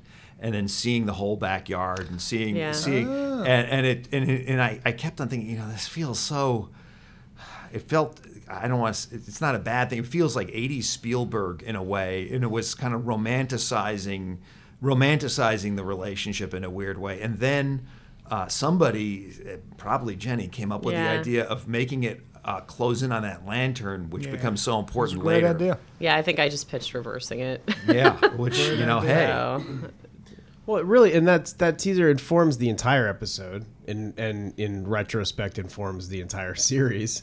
And it and when when Chuck says you just never really mattered that much to me, we know that's that's not it's a lie. It's It's not lie. true. But Yeah. e- and even if he believes it, because uh, I think ultimately in all of his actions, Chuck has been so focused on himself and his own goals and his own needs over anybody else's, and doesn't really, you know, and he's he's alienated everybody in his life who've tried to care for him. Yeah.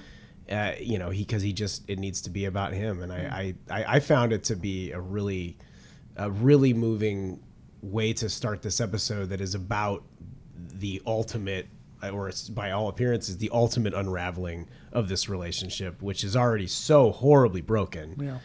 and it is nice to see something before it got shattered to pieces Yeah, it's just Yeah. so bittersweet. Can I say one last thing about this teaser? This this this goes to show you, and this is the magic of television, if you ask me, versus a movie. And and by that I mean they're very similar creatures, and yet in a big way they're not. When you set forth to make a movie, the whole script's written.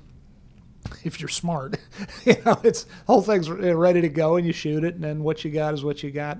The beauty of television is that you get to roll with it. You get to, if uh, if you're lucky, you get to watch closely, be attentive to what you have versus what you think you want or what you think you have. And when you do that, you get magical little little Easter eggs that come your way. Or uh, that's maybe not the best metaphor for it, but you. All of this to say, you guys took a throwaway reference to uh, the book uh, uh, "The Adventures of Mabel" that was in the first episode at the beginning of this season. which which and by the you wrote that that that and it's it's uh, it's it's it's a shout out to your mom, right? Yeah, it was a shout out to my mom who used to read that to my brother Patrick and, and to me, and it was a throwaway. It was a fun thing to put in, but it was a it was a throwaway. It wasn't. It was not intended to have any resonance further. It it was a it was a mechanism with which to get the two brothers talking uh, warmly, and then and then Chuck slams the slams the window on Jimmy, so to speak. And and you guys took that and ran with it, and came up with this wonderful teaser that is so bittersweet, especially. I mean, when you watch it, it's a it's what I love about uh, and why we work so hard. All of us over the years work so hard to create something that bears multiple viewings that that in, fact encourage not just bears but encourages multiple viewings. You watch this and it's great. Uh, the first time you're like, yeah, that, that's fun. It's two brothers. Okay, it ends on a lantern. I, yeah, no, I get it. He's got electrical issues, and the lantern. You know, this is going to foreshadow him not, you know, needing this for light. Like, no, wait, watch the whole thing. You watch it again. You watch it the second time. You're like, God, this is so sad. It just crushes me watching this thing a second time. It's just uh, well done. And, and of course, uh, the for really sharp-eyed viewers, uh, the book "The Adventures of Mabel" is in uh, the very last scene too of the episode. You got to be pretty dang sharp-eyed because You it's not even in focus. You do. The You You know what though? The book is audience soft. always notices All things right. that I never do. They are. I won't be a bit. Surprised. We have a bunch of see it. geniuses watching Yeah. the show. and, wes uh, mcfloss Wes McFloss.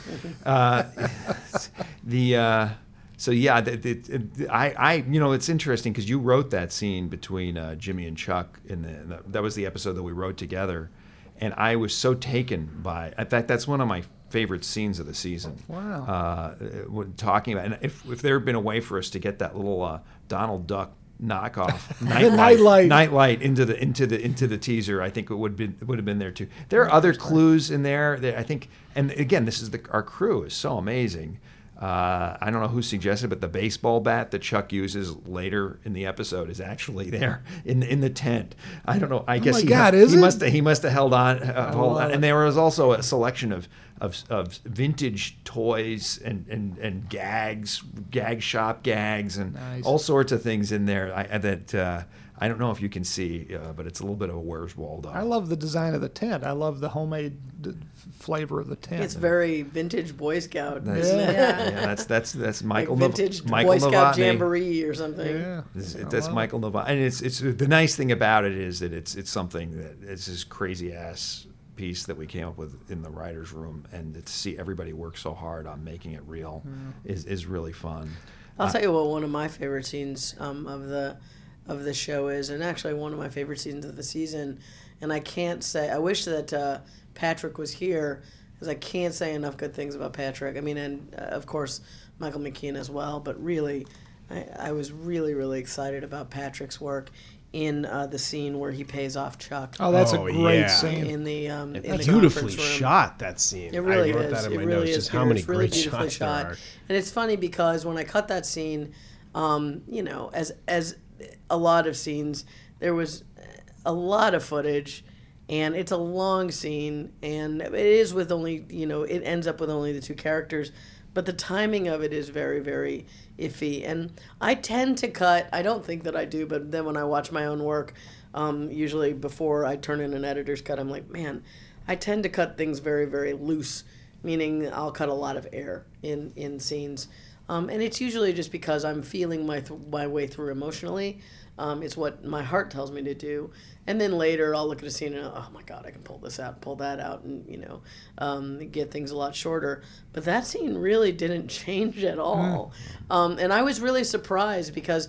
I spent a long time sitting around staring, you know, with Howard staring at first. You don't really, you know where you are, but you don't know what he's doing. Yeah. And then you spend I spend time with Chuck, you know, look and he finally looks up at Howard and then you open out and see the room. And um and we watched that, Peter, and we didn't really change the timing of that. I think Howard might have got a little shorter. No, I, I was so I this this the, the the cut that you did on this episode really was really was great and and, and I, I loved so so there's there are so many scenes that I barely touched uh, coming in coming in as uh, for my uh, producer slash director's cut. Uh, it was it was uh, it, it's- and we, it should be that way because we've worked together now. Yeah, this I don't know like how many third, epis- fourth, something we've like done that. we've done quite a few episodes together. and It was not. It, it was that those that particular scene. I I was really happy with. In fact, that whole beat at HHM with with with uh, Chuck and, and Hamlin and, the and all, all that, those folks. that Patrick did was like, Yeah. especially when he says like, you can just see the the tremble in his lips. I was gonna just say Yeah. that uh, at- when he writes him the check, or, or is he, Yeah. he You hands him the check. You won. and it, it, there's anger, but there's also sadness and betrayal, and uh, when he's there's a little quiver in his lip. Mm-hmm. I was It's, it's just really gonna say that, yeah. unexpected. I mean, it's it's, unexpected. just it's yeah. such an amazing. and a break in his voice. You Yeah. won. You won. It's it's fantastic. It's such a mix of emotions. Was that were you? Well, was you that a know, fun I was just one going to- to say uh, I, that that is. I think Patrick did extraordinary work this entire Oh yeah, season. I agree. Um, but that scene on the page was so wonderful to read, and then it was just at a completely n- uh, it, like transcendent level when I when I watched the cut. I mean, I just the the because you know he's sort of like a surrogate brother, I think, to Chuck in some ways, maybe a son, but you know. eh, He, he's, he's, the his, he's his one. protege. Exactly. You know, I mean, he's, he's, the one who who who knows the law and yeah. knows all the and you know, and he just- defers to Chuck. I mean, Exactly. as as as as uh, Howard says in Right. the scene, you know, I've deferred to you because I always thought that, you know, you know, you're you're a brilliant legal mind and you've always had the best interests of the firm Mm-hmm. at heart, and and and it's it's so tragic. I mean, In what world? In what world do you sue me? Yeah. Over this, I'm sorry to bastardize your words there, Jenny. I know he says in what world though. Jenny just Jenny just wrote the hell out of this whole script, uh, and then she makes it look so easy, uh, which which it really when you read when you read it, it, it just it just it it, it, it just pops off the page, and there's also that and, and also the the ban- some of the banter between Jimmy and Kim, which uh, it just it just feels so real. The two of them, the way Bob Yeah. and Rhea. The did that. hospital scene it just makes me cry when he comes in there and he sees her the first time Yeah. and, Yeah. and I'll he can barely speak. Ugh. This I'll go Beautiful. really inside baseball because I've had people on Twitter say they like it when we go deep inside baseball. Diane and I and Taylor, your assistant Kelley, just spent uh, a considerable amount of time yesterday trying to put titles over this Act One. It's Act One, Oh, so which you was disregarded the ones that I put over Act Two? Because I placed them on Act Two. I'm like, show them this, show them this. We did that on 514 Uh, Breaking yeah. Bad. Yeah, the. That was a very special exception. There's- though. Very hard to get Wait, on past the five DA. fourteen we did. Oh, Yeah. for Rian right. Johnson. For Yeah, that's Rian. Yeah, that was a very that was a very diff, that's a difficult thing. You actually need all kinds of waivers and union this and that Yeah. uh, to to do that. And this so it was it was a real challenge to put credits over all this all this work that we're talking about.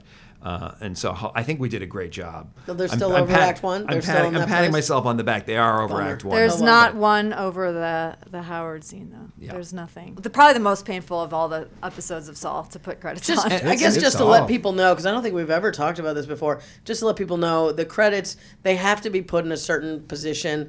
They have to be put, I mean, in the show.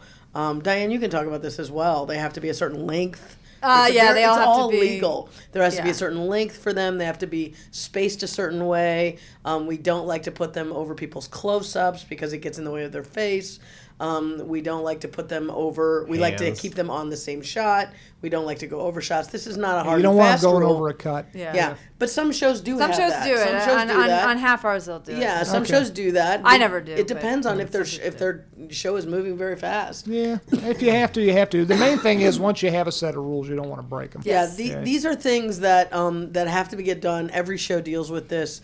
Um, we do not cut the show uh, for this, but once we do cut the show and they start to lay these things in, then we start to realize the issues that we're going to have. And on um, episode five fourteen of Breaking Bad, Yeah, Put 'em act, in act act one of of episode five fourteen was Hank's death, and it was it just felt horribly, horribly Yeah. wrong to have credits on it. Yeah. Um, so uh, I believe actually it was Rian's idea. Rian Johnson, who directed that episode, pitched the idea of putting them into Act Two. Um, And and we- we, had to get a special waiver from the DGA, and Rian had to call the DGA and tell them it was his idea and that he was okay with it, and they did let us do it. But I, th- I don't, I don't know of that ever happening any other time on any other show. And a lot of times, you know, a lot of people might ask the question, well, why don't you just put them at the end? Movies put them at the end. You know, there have been TV shows put them at the end. Yeah. Um, it, it varies for each show, for each network. Network, Um, there is, for each studio, there is a protocol that most of the time they do not like to break. I don't know what else to say Yeah. about that as a cursory There's a lot of rules, thought. There's rules. and they are not convenient to telling a story. No, they are absolutely anathema sometimes. The- Yes. The only good thing is, which is a sad thing when it's your name and you've worked real hard to get to Yeah. this point in your career. The sad thing is that. The good thing is that most people never even Yeah. noticing we, any of these. We as they go agonize by. over it, and then as soon as we've placed them, I literally never even see them again. I just miss Yeah. them Just- every you time just they go ignore by. them You just utterly. ignore them because you're watching the show. And I it's, was- yeah. it's a result of the you know we made a choice not to have you know the long elaborate credit sequence Yeah. something that we followed Like- on followed on like- Breaking Bad you know Yeah. because there are a lot of shows which have you know whatever 90 seconds 2 minutes of uh, of some kind of elaborate like Game of credit Thrones. sequence Yeah. Yeah. Um, any of the any of the HBO and, shows, you and know, we, Westworld, we just Yeah. went the opposite way because the, the, the low the low and I'm so proud of our opening credits on this show Curtis because they're so low-fi Curtis Hey, Curtis. But and, and, and, and the reason we did that is, uh, I mean, not the lo-fi part of it, but the short the short part of it, the shortness aspect of it is don't want to take away from storytelling time. Yeah, Every the, the main title is Our Story Time. Yeah, what is it like 18 seconds or something? Uh, it's 15 seconds. 15. What's Kim, the deal with 'cause- Blockbuster Video? How did that happen? Uh, we wanted to show that um, Kim was do- Kim was doing this sort of self care thing. This I'm taking a break, and we wanted it to be something that was you know like really definite of like I am I am taking a break from work. I am going to go do something else. And we talked about it. We talked about all the things that you can do. You know, you can go get a massage. You can go take a road trip or you know all those other things and um, i just personally like my ideal of like i'm taking a break is to just like run a bunch of movies and eat a bunch of junk food um, and so Mine I, too. I, I, would- I pitched that um, and it kind of took off, and Peter got really, really delighted about the idea of it being a blockbuster video. Did you shoot in a real block? Is there any blockbuster? There are left? no blockbusters left. No, we uh, that was a set. That was a, a lovingly reconstructed set. Did you have to get permission? Yes, Yes. obviously we had to clear it and And clear all the all the movies. movies, and, and that's a very delicate What about getting all the Yikes. the mo- the insert the blockbuster inserts for the DVDs? Well, Yeah, that all- stuff, the all that. blockbuster, that clears because we're we have Yeah. the. It's more uh, movie, The movie, covers. the movie covers. Yeah, did they, you- you did they have really to make those. those, or did could was there a blockbuster storage? no, I mean art department has to Oh, okay. create They They all, made all those of it. assets. They made do it all. hundreds. They, they made hundreds of, of covers, and they and you know getting the clearance to use all those covers, as Jenny said, is a big deal, crazy. especially if it has an actor's picture on it, Yeah. uh, Oh because my then you need yeah. permission Oh, because from Heath that actor. Ledger is on the Knight's Tale. Yeah, and so that. was we were, and it's not all. The easy way out would have been all to use all pre nineteen sixty Sony owned properties, Right. uh, but it would have been kind of an odd video store. Then. Yeah. That's why Wouldn't have been blockbuster. You know, you see them. It's the case. Like you can have the movie title in the description. So you know, at home when she's like flipping through, you see that just the blockbuster branded. It's it's much easier. But having like the in the store, that's not how they display them. So that was a little bit that was a little bit delicate. And we had a, a list of all. We actually had a list of the movies she rented, which you can't really see in the episode. And that was um, it was funny because sort of uh, I had a proposed list, and then I went through and added it, and then I went to Peter, and they all changed except for like one thing, and then I was like, "But can we add this other one?" It, it just because a whole thing of like what the and you never Like, what movies would Kim literally watch? never ever see them, and everybody has a different idea Right. of, of what she would watch. Um, it's it's the thing of like any little detail we actually talk about, and you almost never actually see them, but we think about all that stuff We- every time. We really desperately wanted to use a clip from To Kill a Mockingbird in, in So that scene. We wanted her, uh, Jimmy, to come into the room, and she was watching To Kill a Mockingbird, and some of their dialogue would happen while they were watching To Kill a Mockingbird, and it, The movie itself was one thing, but um, we had to get permission from Gregory Peck's ext- estate. And I thought Tina Parker specifically was really, really funny in the blockbuster scene because she's doing that thing that like literally every assistant has to do when their boss is like f- made them make this uncomfortable phone call and they have to sort of cover for for them. And oh yeah you know it's just her injuries and she just all this stuff. And then when Kim says you know thanks for the meat you know like Tina just you know Francesca very quickly has to translate that into actual appropriate speak you know it's it's just sort of a funny assistant Yeah. scene. I And love- that's a winner as well. I That mean, was that's, a one- That's really Yeah. fun. And I'm usually, I, I have to say, I've got this is if there's any advance in my directing, which I'm not sure there is. It's just I'm a little bit more comfortable with with doing things in oneers than I used to be. uh, I always, I always have this, I always have this this this fear that I've forgotten, overlooked something, or something's not playing the way I think it is. And now I'm, I'm just trusting my eye a little bit more. Uh, this, this this scene also I'm proud of because it, it shows the it's the, probably the only scene I can think of that has any relationship to my uh, well, one of the few anyway. The main relationship to my class I took at USC. There was a class uh, called Visual Design taught by uh, both Les Novros and Bruce Block, and it was uh, there was a they have a concept of flat space, and I decided to try specifically do this scene with flat space. Uh, and you can look it up, uh, but where, where you really don't see very much movement on the z-axis, everything's moving horizontally, and it was just fun. It was fun to, to limit limit the scene that way, and and, and I somehow it, and Tina and, and, and Rhea were so wonderful with the timing of coming in and out uh, of, of the frame. It just it just I was I was real proud of that. Talk actually. about how far apart because you only have that one angle, nothing more of the of the of the of the uh, of the store, and uh, talk about how far apart you guys put the aisles. Well, that's it's very interesting because when we first set it up, we had I forget like three shelves of DVDs uh, plus the back wall, and Marshall. I heard Marshall. Marshall is the world's. He is the most self-effacing guy doing his job I've ever known. And Marshall, our DP, he is. He, he, he, he is he is he is so brilliant and he so does not want to own it. And he, I heard him say something, "Uh, and I said, "What was that, Marshall?" He said, "Well, I was thinking about the way we used to do things like this on Felicity." And I said, "Hmm, "Go on." And he said, "Well, you know what we would do is we would pull, we would have uh, just a little part of a, a bit of a set, and we would pull everything apart and then shoot with a longer lens." And so I, I changed based on that. We pulled all the shelves, so they're probably a bit further apart than they really would be in a blockbuster. They're probably eight to ten feet apart, uh, but it gives it this depth, which kind of this depth. But using the long lens helped me helped me to keep that. Uh, keep that flat space concept and and uh, So in other words, this focus is more selective. If Yes. they're on a far aisle, the things in the foreground are more out of focus, and then they get closer, and the focus changes to stay with them. Absolutely, absolutely. It's all. It's it's. It was just. It was. Uh, so Marshall Marshall uh, said we can pull them apart, and so we had them all. They were all wild, of course. They move around. So we were able to basically set up the shot and then move the uh, move the. Uh, um, the shelves display around to shelves. suit. It was that was just it was just fun. It And was, also that last time where Kim jumps back into the frame to get one last video, that's a jump cut, because the focus changes even there. Yeah, that- that's that like is the one cut. cut. That's the one cut in the oneer. We had we had different uh, takes of her coming in. I think we wanted to change the timing Mm-hmm. slightly. So there you go. And we've never seen Kim this rattled before. I mean, she really, I wrote that in my, she seems really rattled. Not specifically at Blockbuster, but just throughout. And I, I thought that was a, it was interesting to see that side of her because she's always, even when she's down, she's got this fierce determination. And I feel like now she's like, Yeah. been given this opportunity. She lost take a control. step back. Yeah. You know, it's almost like we talked about in the last podcast. She lost control and she lost time. Um, and now she's realized that, you know, she, you know, really got lucky.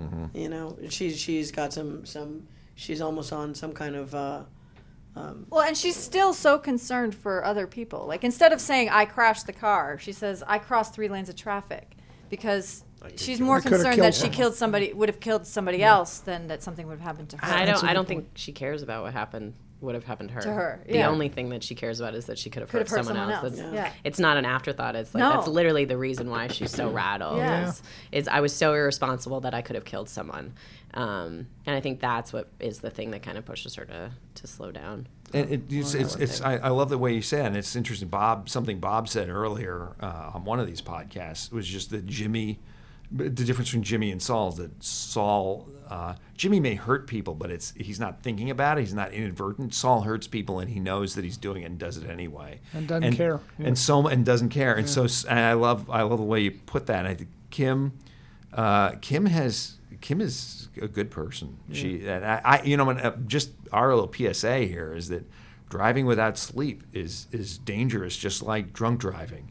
And uh, so don't do it. Can we Don't talk real quick about uh, Juan Carlos Cantu? I was And, just uh, gonna say oh, that yeah. we can't Oh, stop what a wonderful without ta- Nacho's he speaking about is uh, Nacho's dad. so good. Well, can we just speed round it? Seriously, speed. Okay. So, so uh, other great scenes, uh, just because we gotta we gotta wrap this We, up. I guess we probably must talk about the scene at the garage. This is where uh, where Nacho, Nacho's planning to you know kill Hector, and instead he witnesses Hector's Hector has some kind of terrible attack, and then finally this this this slow burning plan of uh, swapping his pills uh, finally finally reaches fruition. I I don't know what I don't know what is what that And was. what- It was a bear to shoot. I'll tell you that. Well, I think also we should start uh, with the the previous scene at Nacho's dad's shop um, because you know that's that's really that's why he's doing this, and I Yeah. think you know Vince, uh, you were talking about uh, Juan Carlos Cantu who plays Nacho's dad. He's so wonderful, and he just it, it's it's sort of a surprise I think that this is the Nacho's dad. He's so like dad like and just you know honest and sweet but also has this like real core of strength of like i have these morals you're against these morals and even though this is like the scariest guy in our universe um other than gus but you know hector is one of our, our scariest guys. He he does not back down until until nacho has to convince him and it's more that heartbreak that's just it's, it's just really awful. And you can tell like they're both just hate that it's happening. And uh, so that is and that's why uh, nacho escalates his plan because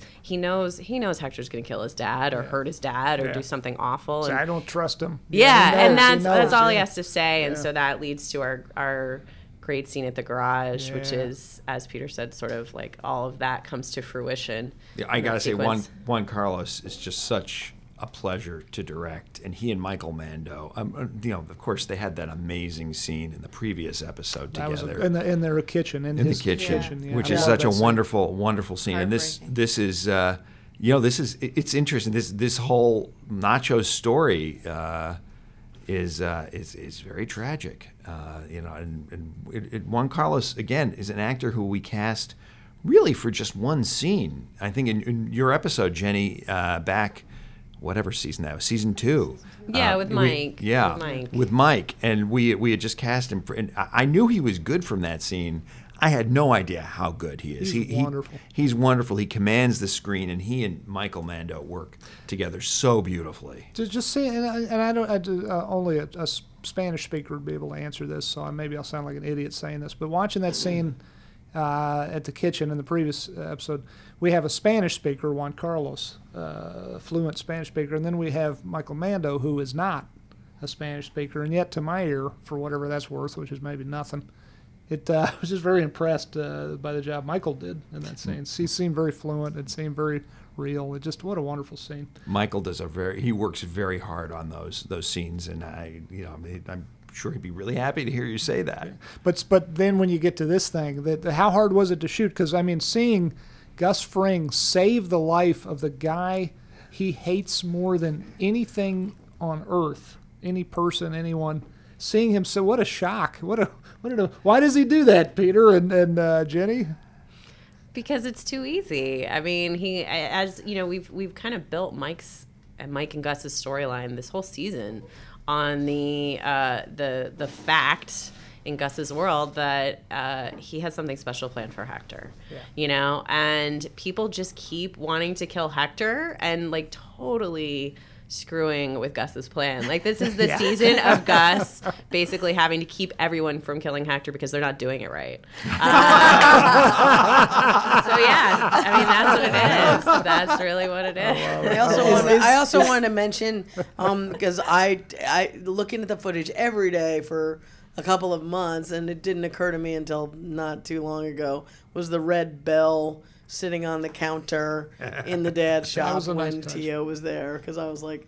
Uh, it was we were working together about two weeks ago, Peter and I, and I'm like, all of a sudden, I'm like, oh my god, there's look at the bell. I didn't even notice. Uh, I guarantee our fans will notice instantly. Of course they're so they will. so perceptive. Can I tell you too? There are some people, and I love it. I love it so much that this is a fact.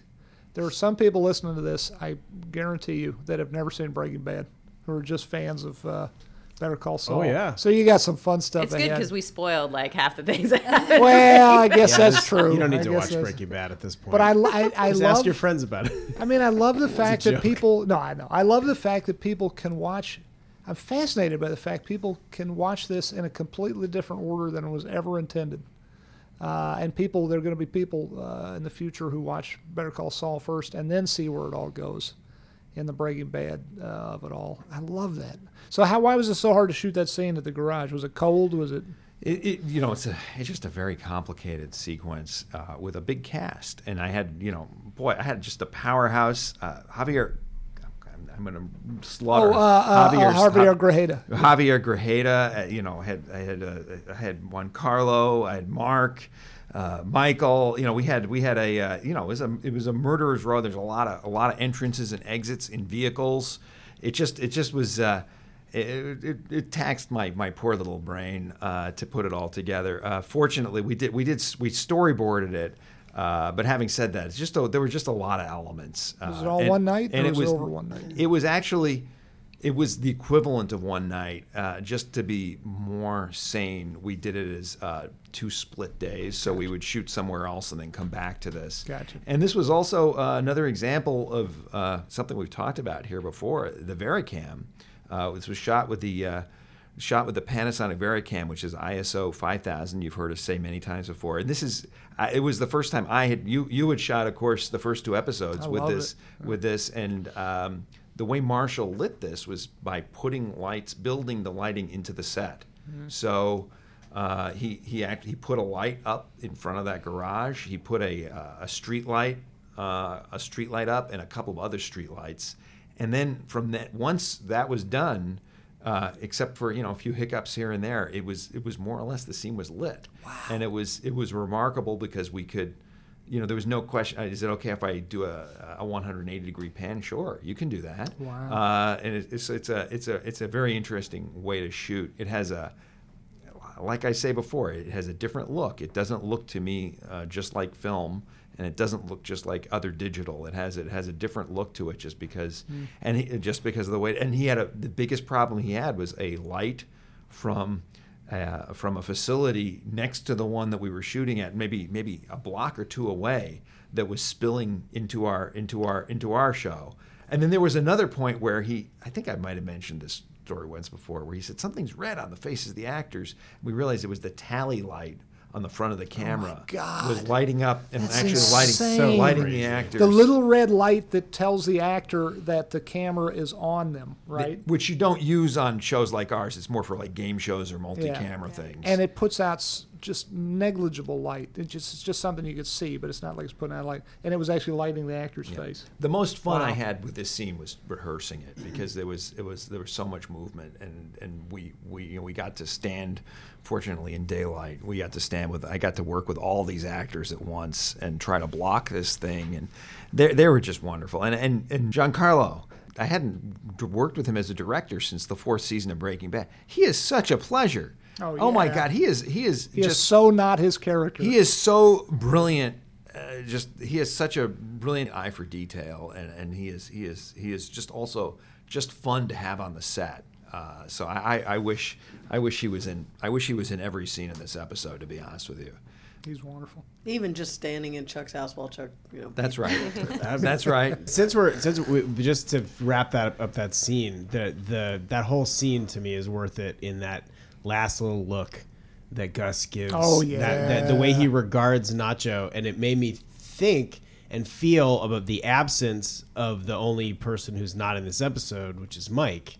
And the last time we saw him, it seems like he was getting swallowed up into this dark corporate you know madrigal world that we that we know is not necessarily a contract that ever expired and uh, it was it's it's interesting to watch kind of the darkness it, which is it, it weirdly it's not like the mafia where it's it, it has that kind of romantic darkness there's such a crisp calculated darkness to Gus and Madrigal and and Lydia and and to see that maybe you know there's a specter of that in Nacho's future because he's so not like that and neither is Mike a, as he is now. Uh, I don't. It it just made me very excited for What things to come. next. Yeah. Speaking of that, this I mean, this is it. This is the end of uh, season three. What a season! I got to tell you, my favorite season yet, best season yet. Wow. wow. And uh, I, I just I say that as a fan at this point as much as anything. Uh, and like uh, Chris was just saying, this episode leaves a whole lot of questions as to what comes next. And uh, as as we record this, we don't have a pickup for season four, but hopefully that's just uh, that's just uh, a formality. This We'll- would be a sad out. place to leave the series. a real bummer. You know what though? It, it actually kind of could work. I, I'm not. I don't want to see that. I want to see Yeah, I mean a we have we have this the handshake between Mike and Gus at the end of episode eight, so we know that those guys get together. And I Yes, think it'd be right. a we real. can we can stop right now. No, You you're know, not allowed. nah. I have to see how Howard reacts to what Yeah. happens. I wanna see the Cadillac. I Cadillac. have to see how Kim and I want to see the Cadillac. I want to see the suits. I take it back. There's a lot more Yeah. that I want to see. You know what? And What's I, going and I'm on not with in any Gene? hurry And what's get to the going on with Cadillac Gene in Omaha? I want to see some other. I want to see some more stuff before we get to that. What a great season, though. Congratulations to you all.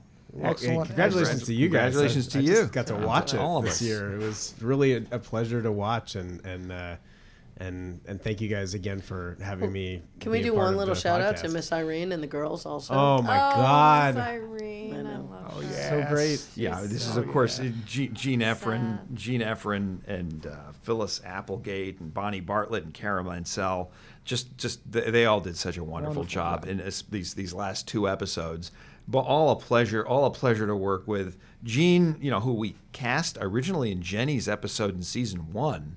Uh, it, it, it really to say one line, I, I think she's she just came come through for us so well. She's just- heartbreaking. she's wonderful. And then I, I also have to give a special uh, shout out to Bonnie Bartlett, who uh, is is an Emmy winner, and she came and she came and uh, her husband is William Daniels, and and she they the two of them won for. Um, St. for Elsewhere. Saint Elsewhere, and there, they, you know, it's just it's, it's she was wonderful and generous, and, and like like all all of these all of these. Bonnie's all the this woman who says shame on you. That's right. Yeah, she said shame, on, shame you. on you. Yeah. Yes. Yeah. You don't want her to say that to you because No you will feel shame. I thought someone was going to haul off and smack him, but uh, I'm He glad. it. I'm glad they didn't because I- it would it would have come somehow taken away from. him. I think they should have thrown him on the ground and just beaten him to death with their With a with their walkers, yeah. their canes. Until the tennis balls go flying off. That's right. That's Um, right. Well, hey, thank you guys for being with. Thanks, Jenny, for being here and for writing a beautiful episode. Oh, thank you guys. And uh, and Diane, thank you for Thank being you. here and, and as has been said many times, being the best in the business. Best in the business. Oh my Yep. God. And uh, Couldn't I do it would- without you. I would not have lived through the last four months without, without Diane. Seriously. It is, man. a, it is a major, major team effort, as we say 500 times on every podcast. But this is not a job you can do by yourself. You need a lot of people to help you. Yep. and, And, uh, and in your team, Alicia and Uh, Carly, want to give some shout Car- outs Yeah, to them? Alicia and Carly. Uh, Alicia, my post supervisor, and Carly, my post coordinator, and Grant, my post PA, who were just a super crack team this year. We did. Uh, they worked really hard. It was a tough season, but um, it went really smoothly because of them.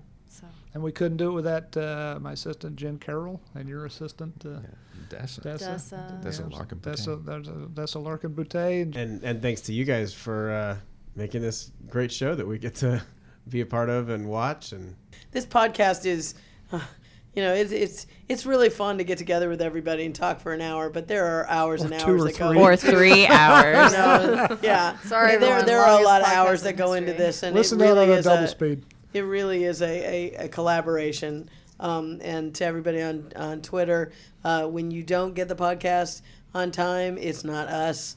Uh, we are usually waiting for notes. Um, so uh, we aren't sitting here gleefully keeping it away from you. From Melissa Um, Bernstein, and thank her too for Oh, keeping thank us, you- keeping thank us you, Melissa honest. Bernstein. Thank you, Melissa and, Bernstein. and thank thank The you Singular. And thank you also to Mike Behrman Trout for always helping us out whenever we need something. And uh, also thanks Chris Sullivan for just being a great guy. And no apparent reason. Also, uh, thank you so much to uh, our people at Sony that help us out. Oh yeah. Um, uh, thank you so much uh, to Sony. Uh, and AMC, but especially Sony for for helping us for managing this podcast and putting it out there. yeah, and hosting, hosting and, and, and, and publishing for us. Thank you so much. And thanks to the fans. that was where that was where I was. 100%, Thank you, that's thank thanks to the people who are viewing this because you, I mean, you're smart. without you, we would not be here. If You're you're the viewing it, you're really good. The smartest. Well, I'm not. I'm not the fans who watch the show. I got you, the I got you. podcast is fine, I but got the you. show is what what I care about, and Yeah. and you know we have the smartest, best looking audience of anybody, anywhere. Amen. And our apologies for everyone we didn't mention. Absolutely. and uh, hey, Bob. Let's hear your best Better Call Saul. Better call Saul. Yeah. Bye, Bob. Thank you. Thank you, Bob.